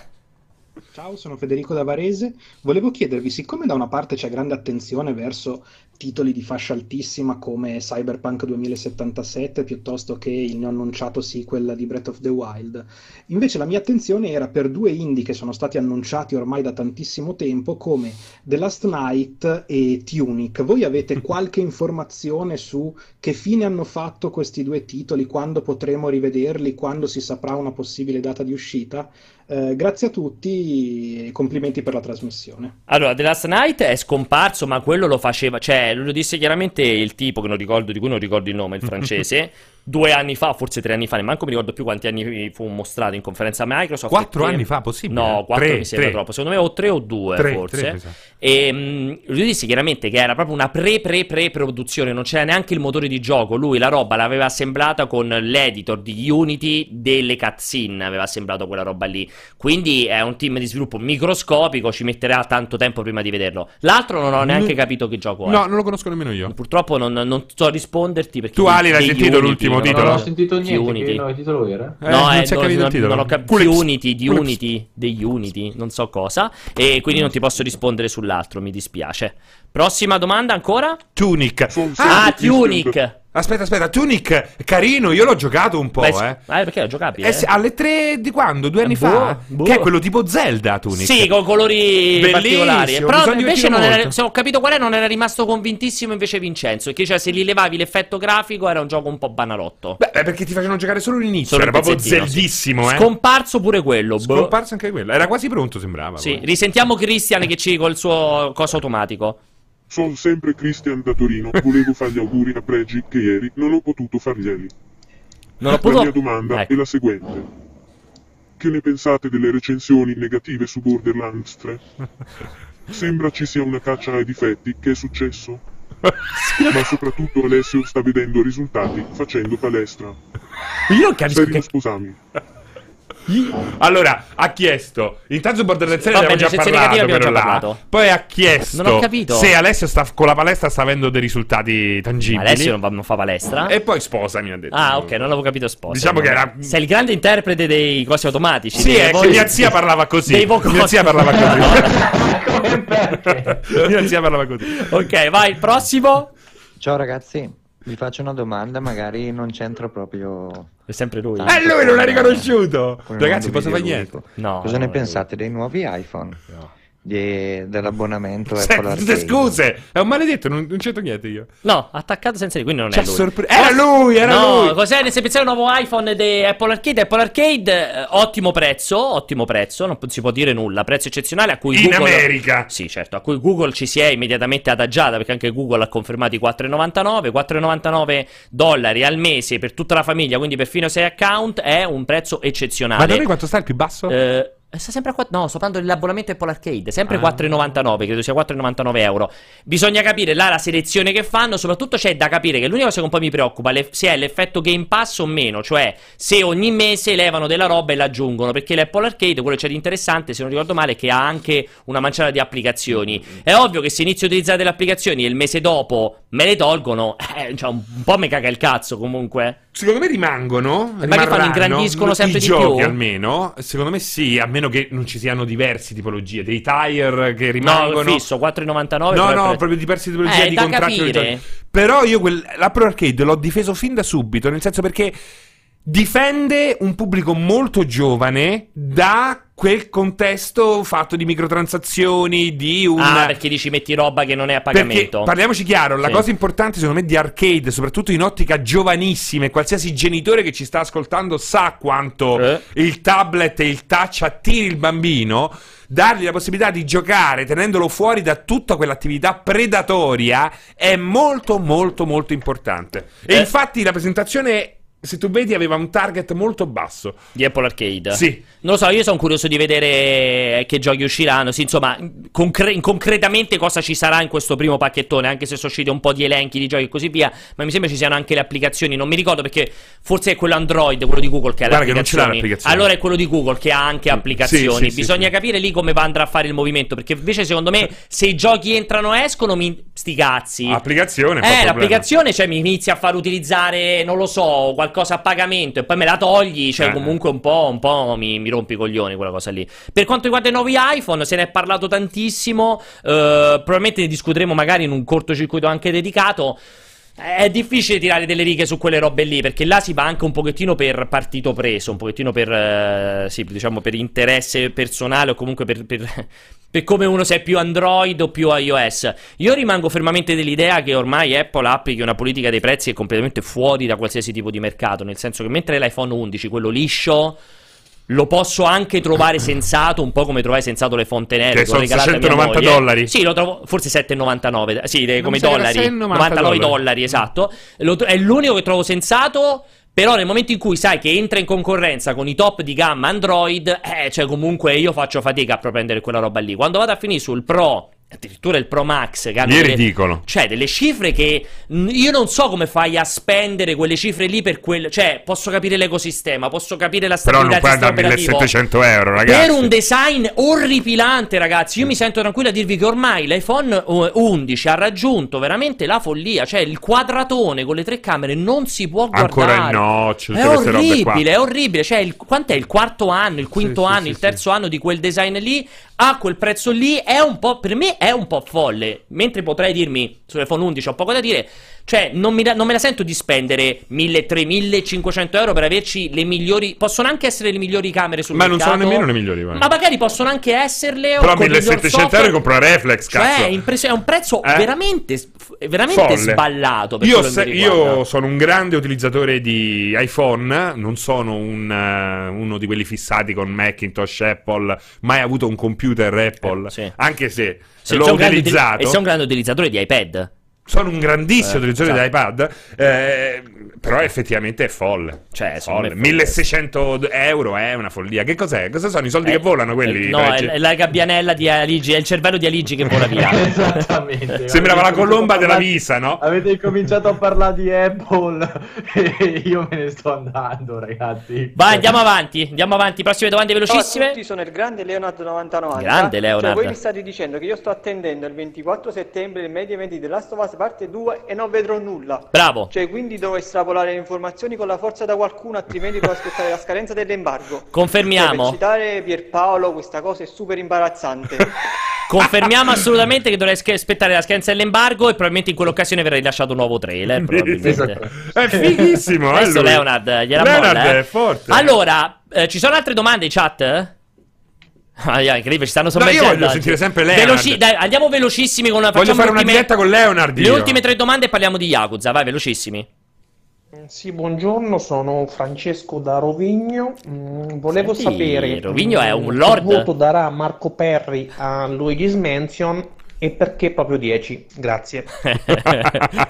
Magari non lo recensirà Perry, magari Luigi's Mansion, non lo possiamo mai sapere. Nel caso lo recensirà Perry, potrebbe essere il primo 10 di multiplayer.it. Confermiamo. Comunque un punto in più rispetto a quello che vi aspettavo. Esatto, sicuramente almeno un punto in più rispetto e non un decimale, un intero in più, attenzione. Esatto. E tra l'altro non vorrei sbagliare, ma il nostro Lord a questo punto, il nostro Lord, credo abbia detto Luigi's Mansion. Perché lui può. Lui è veramente un grande Lord. Andiamo avanti, prossima domanda. Ciao ragazzi, sono Mustafa dalla provincia di Macerata. Dai, impossibile Mustafa, dai. Una domanda a Pregi, ma in realtà no! Voi. Dico a Pregi perché so che lui è molto appassionato di picchiaduro competitivi, ma sono interessato anche alle vostre opinioni. Lo conosce, mi sa. Certo che lo conosco. La domanda è appunto riguardo alla recente aggiunta di Street Fighter 5 alle Olimpiadi in Giappone. Volevo sapere domanda intelligente. Questa cosa può significare per il mondo dei videogiochi competitivi e se è una cosa che si ripeterà in futuro secondo voi o è solo un evento in particolare del Giappone. Grazie in anticipo per la risposta e vi auguro un buon proseguimento sia a voi che a chi vi sta seguendo. Ma si chiama veramente Mustafa? Ma a parte tutto, siamo noi che presentiamo quelli con la voce più merda in assoluto. Sì, esatto, dico, i nostri lettori hanno delle voci incredibili. Tra l'altro, se c'è una Musta ha una allora, voce, ma si chiama veramente Mustafa? È il nome vero? Cioè, allora ragazzi, io voglio avere il doppiatore, nuovo voiceover delle nostre video anteprime, che è Mustafa con questa voce qua. Infatti è una voce della Madonna, Mustafa. Grande Mustafa con questa voce qua. Se volete lo contatto, ve lo faccio assumere. Bravissimo Mustafa, bravissimo.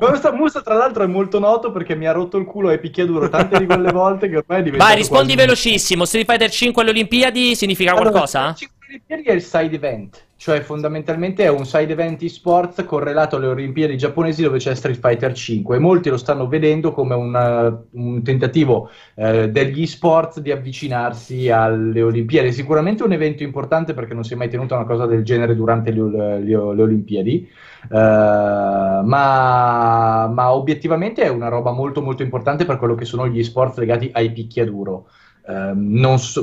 Si tratta comunque sempre di un side event, quindi non è che sia un evento effettivamente correlato alle Olimpiadi, ma è una cosa di intrattenimento parallela. Di certo potrebbe essere una cosa iniziale, ma non è un effettivo. C'è Street Fighter alle Olimpiadi, quello sì. Allora, parliamo al volo di Yakuza prima di andare avanti con le domande, perché ho visto che comunque comincia a essere una certa, come si dice dalle mie parti. Abbiamo ancora due chiacchiere velocissime su Yakuza, due chiacchiere velocissime su The Outer Worlds. Yakuza, non ricordo, dovremmo avere comunque un'anteprima fatta tra l'altro, se non sbaglio, da Vincenzo da Tokyo. Quindi ascoltiamo la video anteprima di Yakuza, poi lasciamo qualche commento velocissimo. Ascoltiamola bene perché Vincenzo lo ha provato, sta in Giappone. Bravissimo, è l'unico che lo ha giocato veramente la demo che stava lì al TGS. Esatto.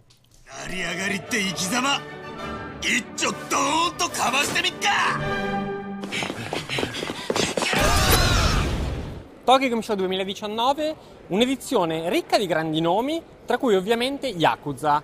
Diciamo che Team Yakuza è un affezionato totale del Tokyo Game Show, quasi ogni anno. Cioè, ogni anno, perché comunque è un team estremamente prolifico, che tutti gli anni porta qua qualcosa di nuovo. Quest'anno porta una bomba vera, perché Yakuza 7 o Yakuza 7 Like a Dragon. Ragazzi, purtroppo abbiamo avuto un problema col servizio, si chiama rottura di palle, abbiamo scoperto che il servizio è di 10 minuti, onestamente... Pensare che il servizio sia più lungo del trailer di reveal del gioco è estremo, quindi sul sito trovate questa video anteprima di ben 10 minuti se volete passare il vostro pomeriggio con Yakuza. Io direi che per quanto riguarda Yakuza ne abbiamo detto veramente tantissimo, sul sito trovate l'anteprima e questa video anteprima è incredibile. Ali, tu hai seguito un pochettino il... Sì. Allora, io e Francesco ne abbiamo parlato tantissimo durante la live, ne abbiamo parlato tantissimo prima, anche un po' ieri. Quindi ti lascerei un po' la parola, vorrei che mi commentassi questa scelta del team di cambiare tutto e se questo fatto che cambia tutto significa che in realtà non cambia nulla. Mi raccomando, no, solo parole buone perché sennò cade la linea. Molto bene, no, io sono felicissimo in realtà del fatto che abbiano cambiato sistema e siano passati a un sistema a turni, perché ero arrivato un po' al limite con gli Yakuza, avendoli giocati quasi tutti.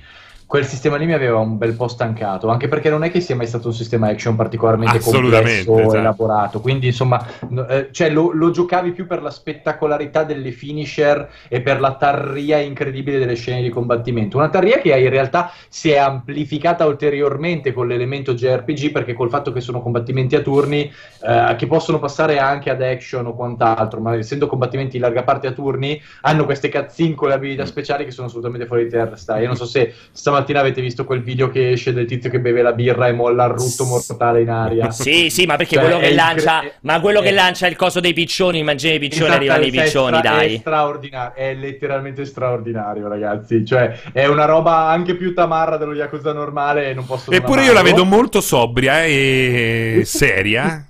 È seria, assolutamente, ma appunto sono molto felice che abbiano cambiato il combat system, perché secondo me per Yakuza in realtà una cosa così è paradossalmente adeguata. Si va a perdere quel fattore che in realtà non mi mancherà dei combattimenti random per la strada, che poi ci sono però, eh?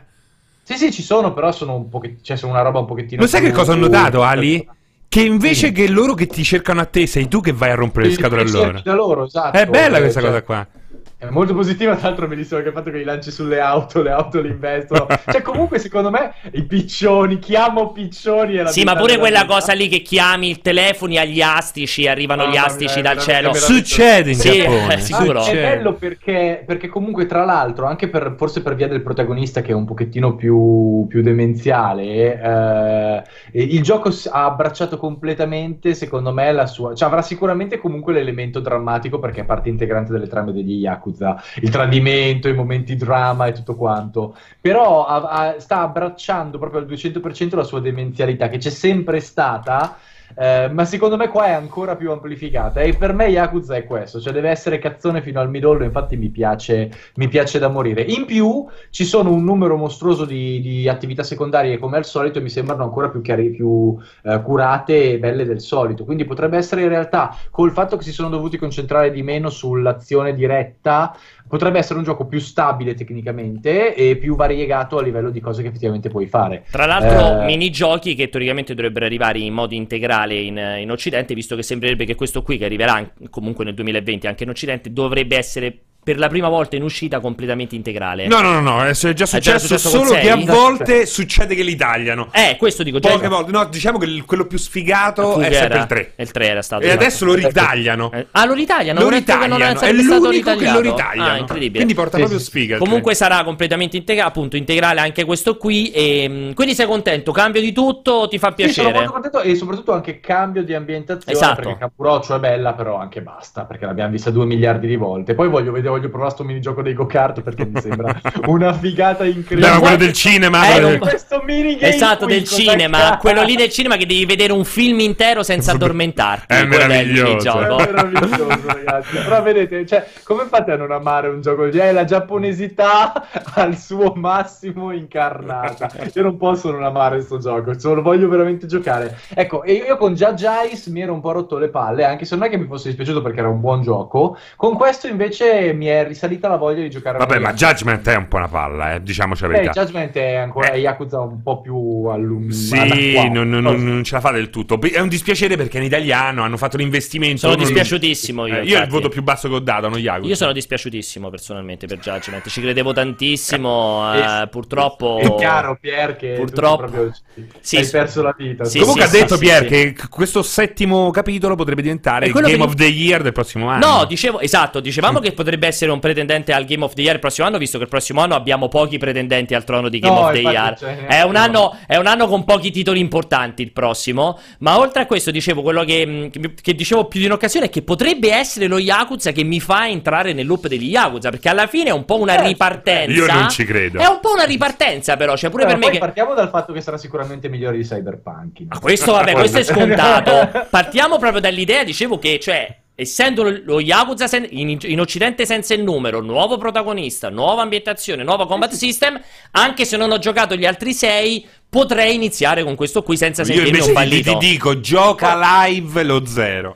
Senti, ancora meglio, giocherò tutti per arrivare pronto a Yakuza 7. Vabbè, con l'orchite fulminante. Esatto. Però non credo che sarà il gioco che te li farà apprezzare, perché si tratta comunque di un JRPG alla fine, quindi non è così, Jay. Anche se c'è quel combattimento lì, comunque non è Jay. Dai, faccio un po' fatica a definire. Devi fare lo JRPG. 0. Questo qua secondo me ti ammazza. Questo ti ammazza, Pierpa. Giocherò a Yakuza Like a Dragon. Like a Dragon. Vedremo i live Pierpa, confermo a Yakuza Like a Dragon, solo per poter lanciare astici a ogni combattimento, per poter summonare le astici a ogni combattimento. Quanto ti è piaciuta questa cosa delle astici? Beh, completamente. Lo sai perché è la fiera del senza senso? Aspetta, perché non è soltanto che evochi le astici, che già è senza senso, che io sto giocando un gioco che comunque a livello teorico dovrebbe essere realistico. Cioè non è che sto giocando un gioco con i personaggi strani. Cioè comunque a livello teorico sono ambientato in Giappone, un gioco comunque che ha una sua narrativa drammatica. Mi immagino un gioco comunque un po' serioso. Già il fatto che evochi a combattere gli astici già è senza senso, ma l'evocazione in cui si mette a fare tutte quelle strisciate sul cellulare che sembra che stia facendo una mossa di Yatman è ancora con meno senso. Ma quello che ha meno senso di tutti è che dopo 45 minuti di summon l'astica è arrivata e non ha fatto nessun danno. No, però ha fatto pochissimo. Sì, ma gli ha fatto pochissimo. Cioè io mi aspetto quella roba lì folle che almeno lo ammazza con un colpo. Mi stai perdendo il concept della mossa troll, Pier, che è la cosa più bella. Però l'avvelena effettivamente. Comunque c'è una cosa bellissima in Yakuza 4, quando gli regalano a Kazuma Kiryu uno di questi cellulari innovativi, no? Quindi collegati a internet. Sì. E lui apre il blog e comincia a cercare i momenti da fotografare. Fa troppo ridere, perché lo vedi proprio che ci pensa quando ne trovi uno, all'illuminazione fa "Oh, cos'ho?" e comincia a fare il post, comunque, no? Bellissimo. Fabio B in chat posta la frase del giorno scrivendo: Pierpaolo, perché tanto astice? Veramente, queste sono quelle freddure quasi da Jerry Calà, eh? Buono. Allora, passiamo invece di corsissima a The Outer Worlds. Anche qui abbiamo una video anteprima da Tokyo, ma prima di lanciarla datemi conferma sulla lunghezza. Esatto. Anche questa, ragazzi, vi consiglio vivamente di vederla sul sito, ma proprio con grande gioia. È interessantissima, lo confermo e lo sottolineo, e questo è veritiero, perché comunque The Outer Worlds, titolo attesissimo degli Obsidian, probabilmente l'ultimo titolo, diciamo, non per forza multipiattaforma, ma comunque l'ultimo titolo con una certa tendenza all'indipendenza di Obsidian, visto che poi mentre stava sviluppando questo gioco è stata acquistata da Microsoft, che comunque ha già confermato che se dovesse aver successo anche i prossimi capitoli probabilmente saranno multipiattaforma, cioè non li precluderà. Comunque titolo molto interessante. In realtà Umberto ha provato lì a Tokyo, dicevo prima in esclusiva, la stessa demo che ha provato Aligi, con fondamentalmente due differenze di nota, come scrive anche nel pezzo. La traduzione in italiano, che era già selezionabile, che fa ridere, che va in Giappone a provare un gioco non giapponese per provare la traduzione italiana, e lo ha provato su PlayStation 4. Ovviamente sulla traduzione italiana riconferma che il doppiaggio rimarrà in inglese, ma già lo sapevamo. Per quanto riguarda la versione PlayStation 4, purtroppo Umberto, come leggete nel suo pezzo, dice che già sappiamo che The Outer Worlds, e qui Aligi lo potrà confermare anche lui, non è ovviamente il titolo più bello tecnicamente, cioè si vede che è erede di Fallout anche da un punto di vista tecnico.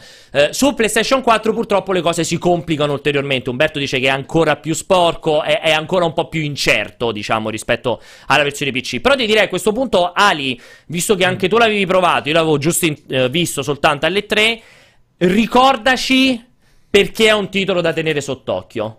Beh, perché ragazzi, filosoficamente è esattamente quello che volevano i fan di Fallout e che non hanno trovato in Fallout 4 e sicuramente non nel 76, cioè un titolo con delle scelte da GDR vero, con dialoghi incredibilmente complessi, dove le tue scelte cambiano in modo veramente pesante gli equilibri del mondo di gioco e ti danno effettivamente l'idea di essere in un mondo in continua mutazione che cambia in base alle azioni che fai tu. Quindi la filosofia, che in realtà era il concept molto più vicino a quello di Fallout 3, Fallout New Vegas ancora di più, dove le tue azioni hanno effettivamente una validità karmica all'interno del gioco e cambiano le cose, e degli elementi del GDR molto più marcati, quindi obiettivamente è Fallout magari con meno soldi, più contenuto, sì, più limitato, ma con molto più elemento GDR, e quindi per i fan core della serie è esattamente il gioco che ci voleva obiettivamente. Ambientazione fantascientifica, umorismo sì, nero tipico di Obsidian, insomma se lo porta sempre dietro. Ultra attenzione dialoghi, grandissima attenzione dialoghi, grandissima attenzione al concetto, come diceva prima Ali,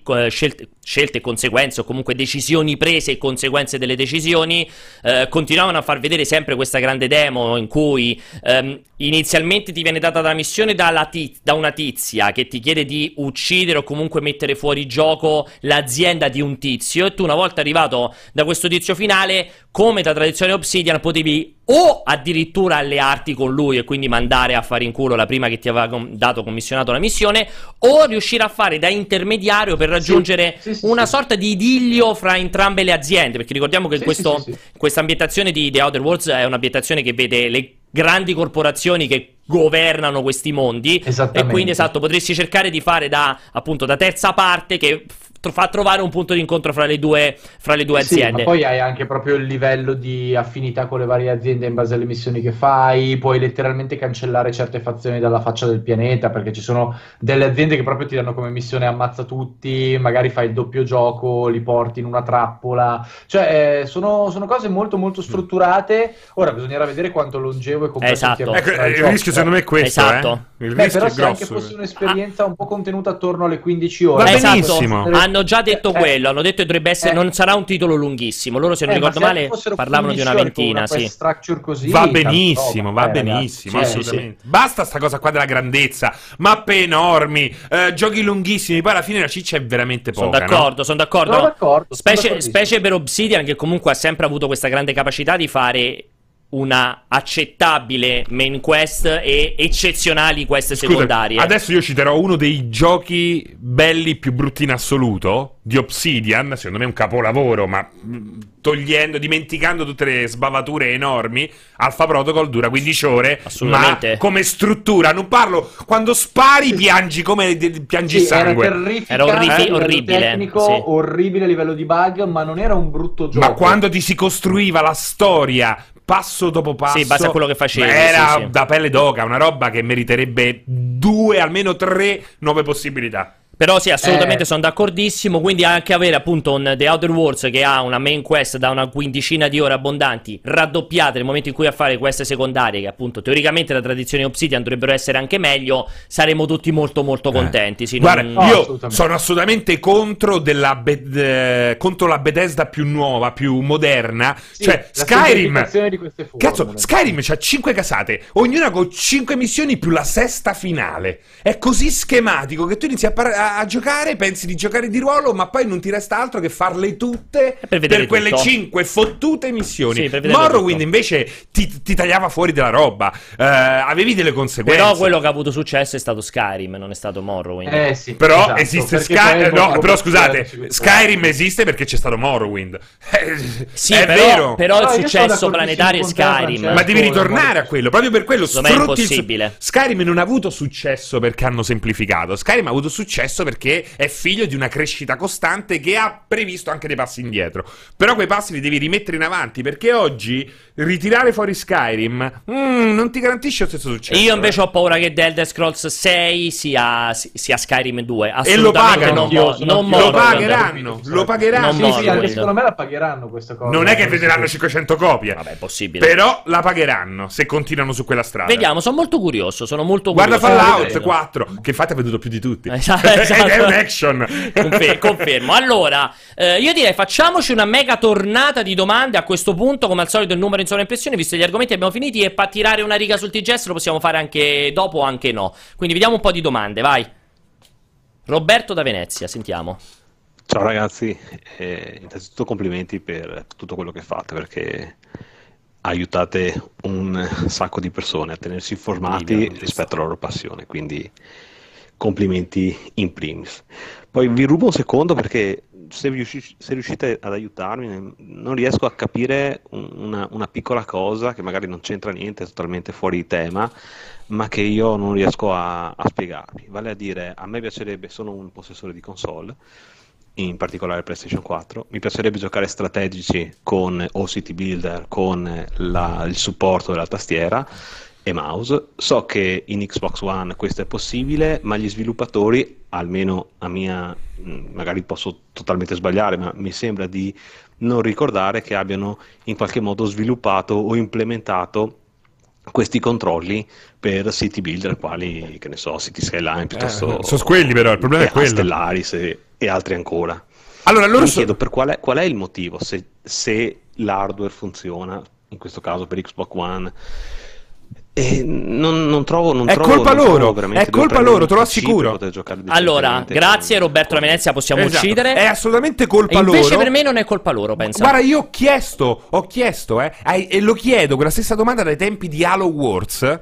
Halo Wars mi dissero perché su console Xbox deve garantire, ancora non c'era questa cosa di portare le mouse and keyboard su console. Sì. Mi hanno risposto di recente in Paradox qualche anno fa dicendo che forse se c'è una richiesta. Il problema è che quei giochi non girano bene, quindi sono prodotti a cui non... Tu che dici? Che secondo me è colpa di Microsoft e PlayStation e Sony, perché non fanno un supporto mouse e tastiera perfettamente integrato nella console. E a me sviluppatore non me ne frega un cazzo di dover preoccuparmi della compatibilità, dell'accelerazione mouse, di tutta questa roba per un mio gioco. Cioè, finché, e me lo auguro ormai con la prossima generazione, secondo me sarà scontato, ma finché Microsoft e Sony non fanno un sistema che certifichi o che comunque garantisca la mappatura dei tasti, tutto quanto per mouse e tastiere, quindi lo sviluppatore deve solo accenderlo. Quello che ho detto io non esclude quello che dici te, cioè, per me, la stessa cosa, cioè non mi aspetto che Paradox si preoccupi di sviluppare un perfetto sistema compatibile mouse e tastiera per Stellaris su Xbox. Mi aspetto se Skyline che a un certo punto crasha perché finisce la memoria. Esatto, mi aspetto che Microsoft dica a Paradox: guarda, se vuoi mettere mouse e tastiera su Stellaris basta che spingi ok qui. Esatto, anche perché ci sono giochi che supportano. Esatto. Final Fantasy XIV è una roba fantastica. Secondo me quello è il problema, è ovvio. Poi quando vai su team molto piccoli come Paradox, sul team che ha fatto City Skylines, io dubito che loro mettano due programmatori a fare il supporto mouse e tastiera.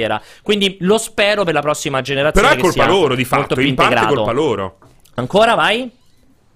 Ciao, sono Gabriele da Torino.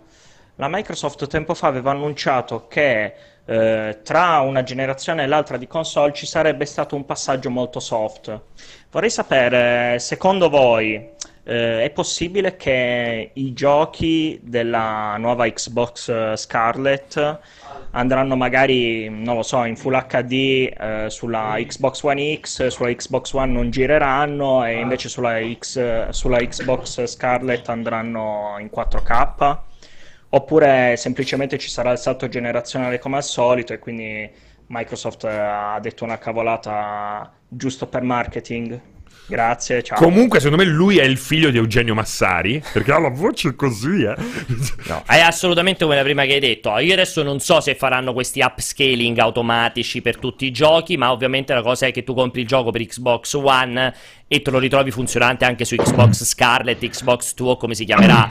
Magari con l'upgrade solo della risoluzione, cioè sì, magari il supporto automatico al 4K, ma per vedere il ray tracing o per vedere delle texture migliorate ovviamente ci deve essere il supporto dello sviluppatore, naturalmente, non sarà automatico. Ok, io non ho sentito la domanda. Non ti preoccupare, tanto era una domanda super risposta velocemente. Vai, andiamo. Ciao ragazzi, sono Gabriele da Cuneo. Volevo chiedervi una cosa. Secondo voi, vedendo ad esempio l'ultimo Gridfall più altri giochi a basso budget che sono apparsi sul mercato negli ultimi tempi, c'è ancora spazio per queste tipologie di giochi? Nel senso, crei un open world e c'è The Witcher 3 che te lo demolisce se lo fai fantasy, se lo fai realistico c'è GTA, se lo fai un po' nell'Ottocento c'è Red Dead Redemption. Hai pochi soldi, devi creare un bel sistema grafico, non puoi più perché lo spazio appunto ci sono dei paragoni esagerati. Cosa dobbiamo aspettarci? Non è una tematica facile, piccoli e più particolari? Anche perché comunque è sempre esistita questa nicchia nel mercato di titoli AA che comunque riuscivano a vendere, perché comunque, ti faccio l'esempio molto molto semplice, Focus campa di quelli, Focus Interactive campa interamente di quelli da sempre. Io credo che ci sia sempre uno spazio per questi titoli, perché c'è sempre nicchie particolarmente grosse, hanno sempre fame di questi titoli, questi non sono titoli che arrivano a cadenza annuale, cioè sono titoli che comunque arrivano con un grosso limite di sviluppo, perché si parla di titoli che vanno sviluppati per anni e anni e anni. Il AA ti assicura di avere l'alternativa, magari qualitativamente non paragonabile al AAA, ma sicuramente apprezzabile dall'appassionato di genere, come l'appassionato di picchiaduro magari se ne gioca 10, l'appassionato di giochi di ruolo, open world se ne gioca 4. Certo, deve consumarci un bel po' più di tempo, ma oddio, neanche troppo in realtà, però ci siamo capiti. Sì, sono d'accordo. Secondo me c'è sempre spazio per i AA nel mercato, a patto che ovviamente vengano fatti con criterio e abbiano un minimo di intelligenza. Quelli di Focus, secondo me, sono sempre stati molto furbi, perché si testano sempre su quel livello qualitativo dove li giochi con piacere senza pensare di aver buttato via i soldi, fondamentalmente. Sono molto d'accordo. Vai, altra domanda? Buongiorno ragazzi, di nuovo Andrea da Genova. Volevo chiedervi quest'oggi se avete notizie riguardo Gran Blue Fantasy Project Relink, titolo un po' sparito dai radar dopo la rimozione del logo Platinum dai loro canali ufficiali.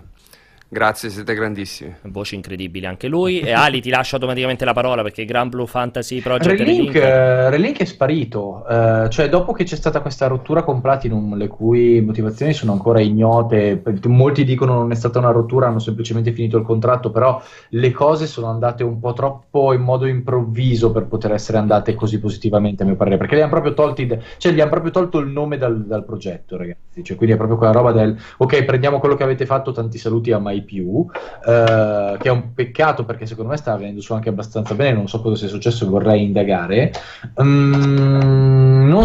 Si sentiva che doveva arrivare qualcosa, cioè si era sentito che dovesse arrivare qualcosa a questa TGS, ma non si è visto nulla, quindi immagino che avremo delle informazioni, spero che avremo delle informazioni a breve, perché comunque è un titolo che hanno annunciato molti anni fa, che hanno fatto vedere più e più volte, che è completamente sparito dai radar.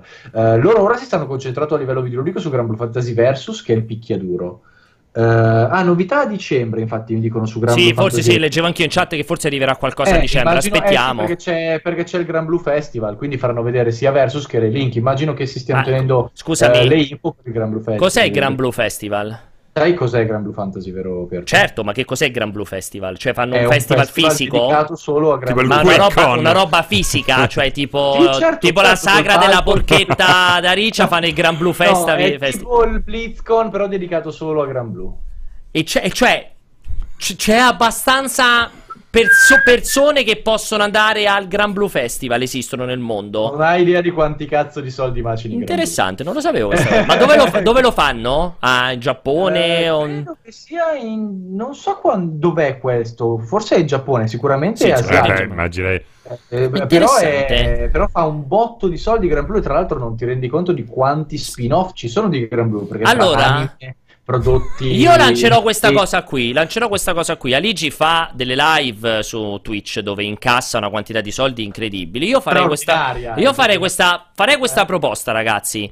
Mandate 100 messaggi vocali al numero di telefono di Aligi, che dopo vi faremo avere prima della fine della live. Anche no. Se arriviamo a 100 messaggi vocali, Multiplayer coprirà la metà, perché metà li coprirà Aligi con le sue subscription sul canale, l'altra metà le coprirà Multiplayer, per mandare Aligi al Gran Blue Fantasy Festival vestito da un personaggio che sceglierete voi. E ragazzi, quindi... ma se mi mandate in Giappone io ci vado anche veramente. No, attenzione, però attenzione, ho detto che vai in Giappone a farti la vacanza, dico tu vai lì a Terry, il giorno dopo vai al Gran Blue Festival vestito da Gran Blue. e dopo, il giorno dopo, rientri in Italia. Se arriviamo a questa cosa qui. Tra l'altro tu non sai che Gran Blu è ricollegato anche al picchiaduro, all'unico picchiaduro che sono realmente invincibile, ecco, che è proprio Gran Blu Fantasy Versus. Allora lo facciamo ancora migliore. Se qualcuno batterà Aligi a Gran Blu Versus, allora Aligi andrà al Gran Blu Festival vestito da Gran Blu. Come cazzo mi vesti? Da Loli con la gonna? Assolutamente. Beh, sì, assolutamente sì. Prossima domanda velocissima, dai, ultime 2 o 3, dai. Ciao, volevo avvisarvi che Albano non è più nella lista nera dell'Ucraina. Lo so, è vero, è vero. È stata una notizia del giorno che abbiamo commentato ieri, mi dispiace amico nostro senza nome, arrivi senza notizie, abbiamo già commentato con Matteo Santicchia che ha seguito live la notizia e ha confermato di aver risolto tutti i problemi col governo ucraino e effettivamente da oggi Albano, da ieri anzi, Albano non è più nella lista nera. È libero. È libero di andare circolare in Ucraina liberamente, confermiamo assolutamente. No, vai, altre 2 domande velocissime, prima di chiudere. Ciao Multiplayer, volevo farvi una domanda.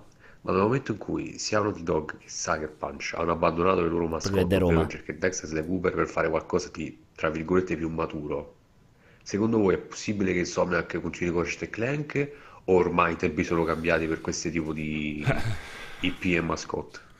Beh, le mascotte credo che ormai non esistono proprio più. No, no. Manco cioè, McDonald's c'ha più Ronald. L'hanno tolto Ronald McDonald's. Vabbè, faceva veramente paura. Vabbè, Ronald però comunque McDonald's è stato famoso per tanti anni. No, le mascotte non è stato famoso per tanti anni. Credo che anche per Ratchet. No, Ratchet Oddio, Clank sì, esatto, potrebbe essere gli unici forse. Sì, forse l'unico. A parte Nintendo, gli unici che possono sopravvivere sono Ratchet Clank. Sì, ma io ci credo con Insomniac comprata possa tirar fuori un altro. Sì, magari un po' Spider-Man, un po' Ratchet Clank. Non è facile però fare una mascotte che sopravviva a lungo, ragazzi. No, a parte un po' di quel mondo di gaming per tutti, soprattutto per famiglie, dove il fatto di avere un personaggio estremamente riconoscibile ed iconico a lungo funziona da morire. Mi sembra che Sony, specialmente sui suoi first party, stia puntando su tutt'altra cosa, sul realismo, sulla narrativa complessa, su personaggi stratificati, non sulla mascotte. Chi è che ha ancora le mascotte funzionanti? Nintendo che punta tutto sul gameplay sul gaming appetibile stratificato per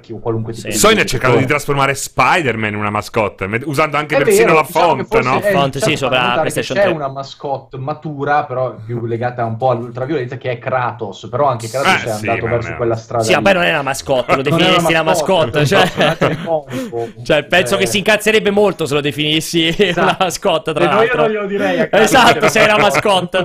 Esatto. Allora, io direi, ragazzi, che visto che comunque siamo andati abbastanza lunghi anche oggi, so che c'è una fila infinita di domande che magari recupereremo per il prossimo. Ah, le ultime 3, dai, allora velocissime, sì, no, sì, no, sì, no.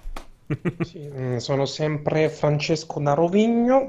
Volevo sapere rapidamente. La prima, se ci sono notizie su Splinter Cell. No, non ci sono notizie. I capelli di Staccini sono una grossa operazione di marketing per l'uscita dell'ultimo film di Tarantino. Grazie. Ha detto 3 cose, ha fatto 2 domande. Ma secondo me la voce non è vera. Non lo so, comunque no, i capelli di Staccini non sono un'operazione di marketing per il nuovo film di Quentin Tarantino. Ce li ha proprio così, dopo glielo faremo presente. Però, prossima domanda velocissima.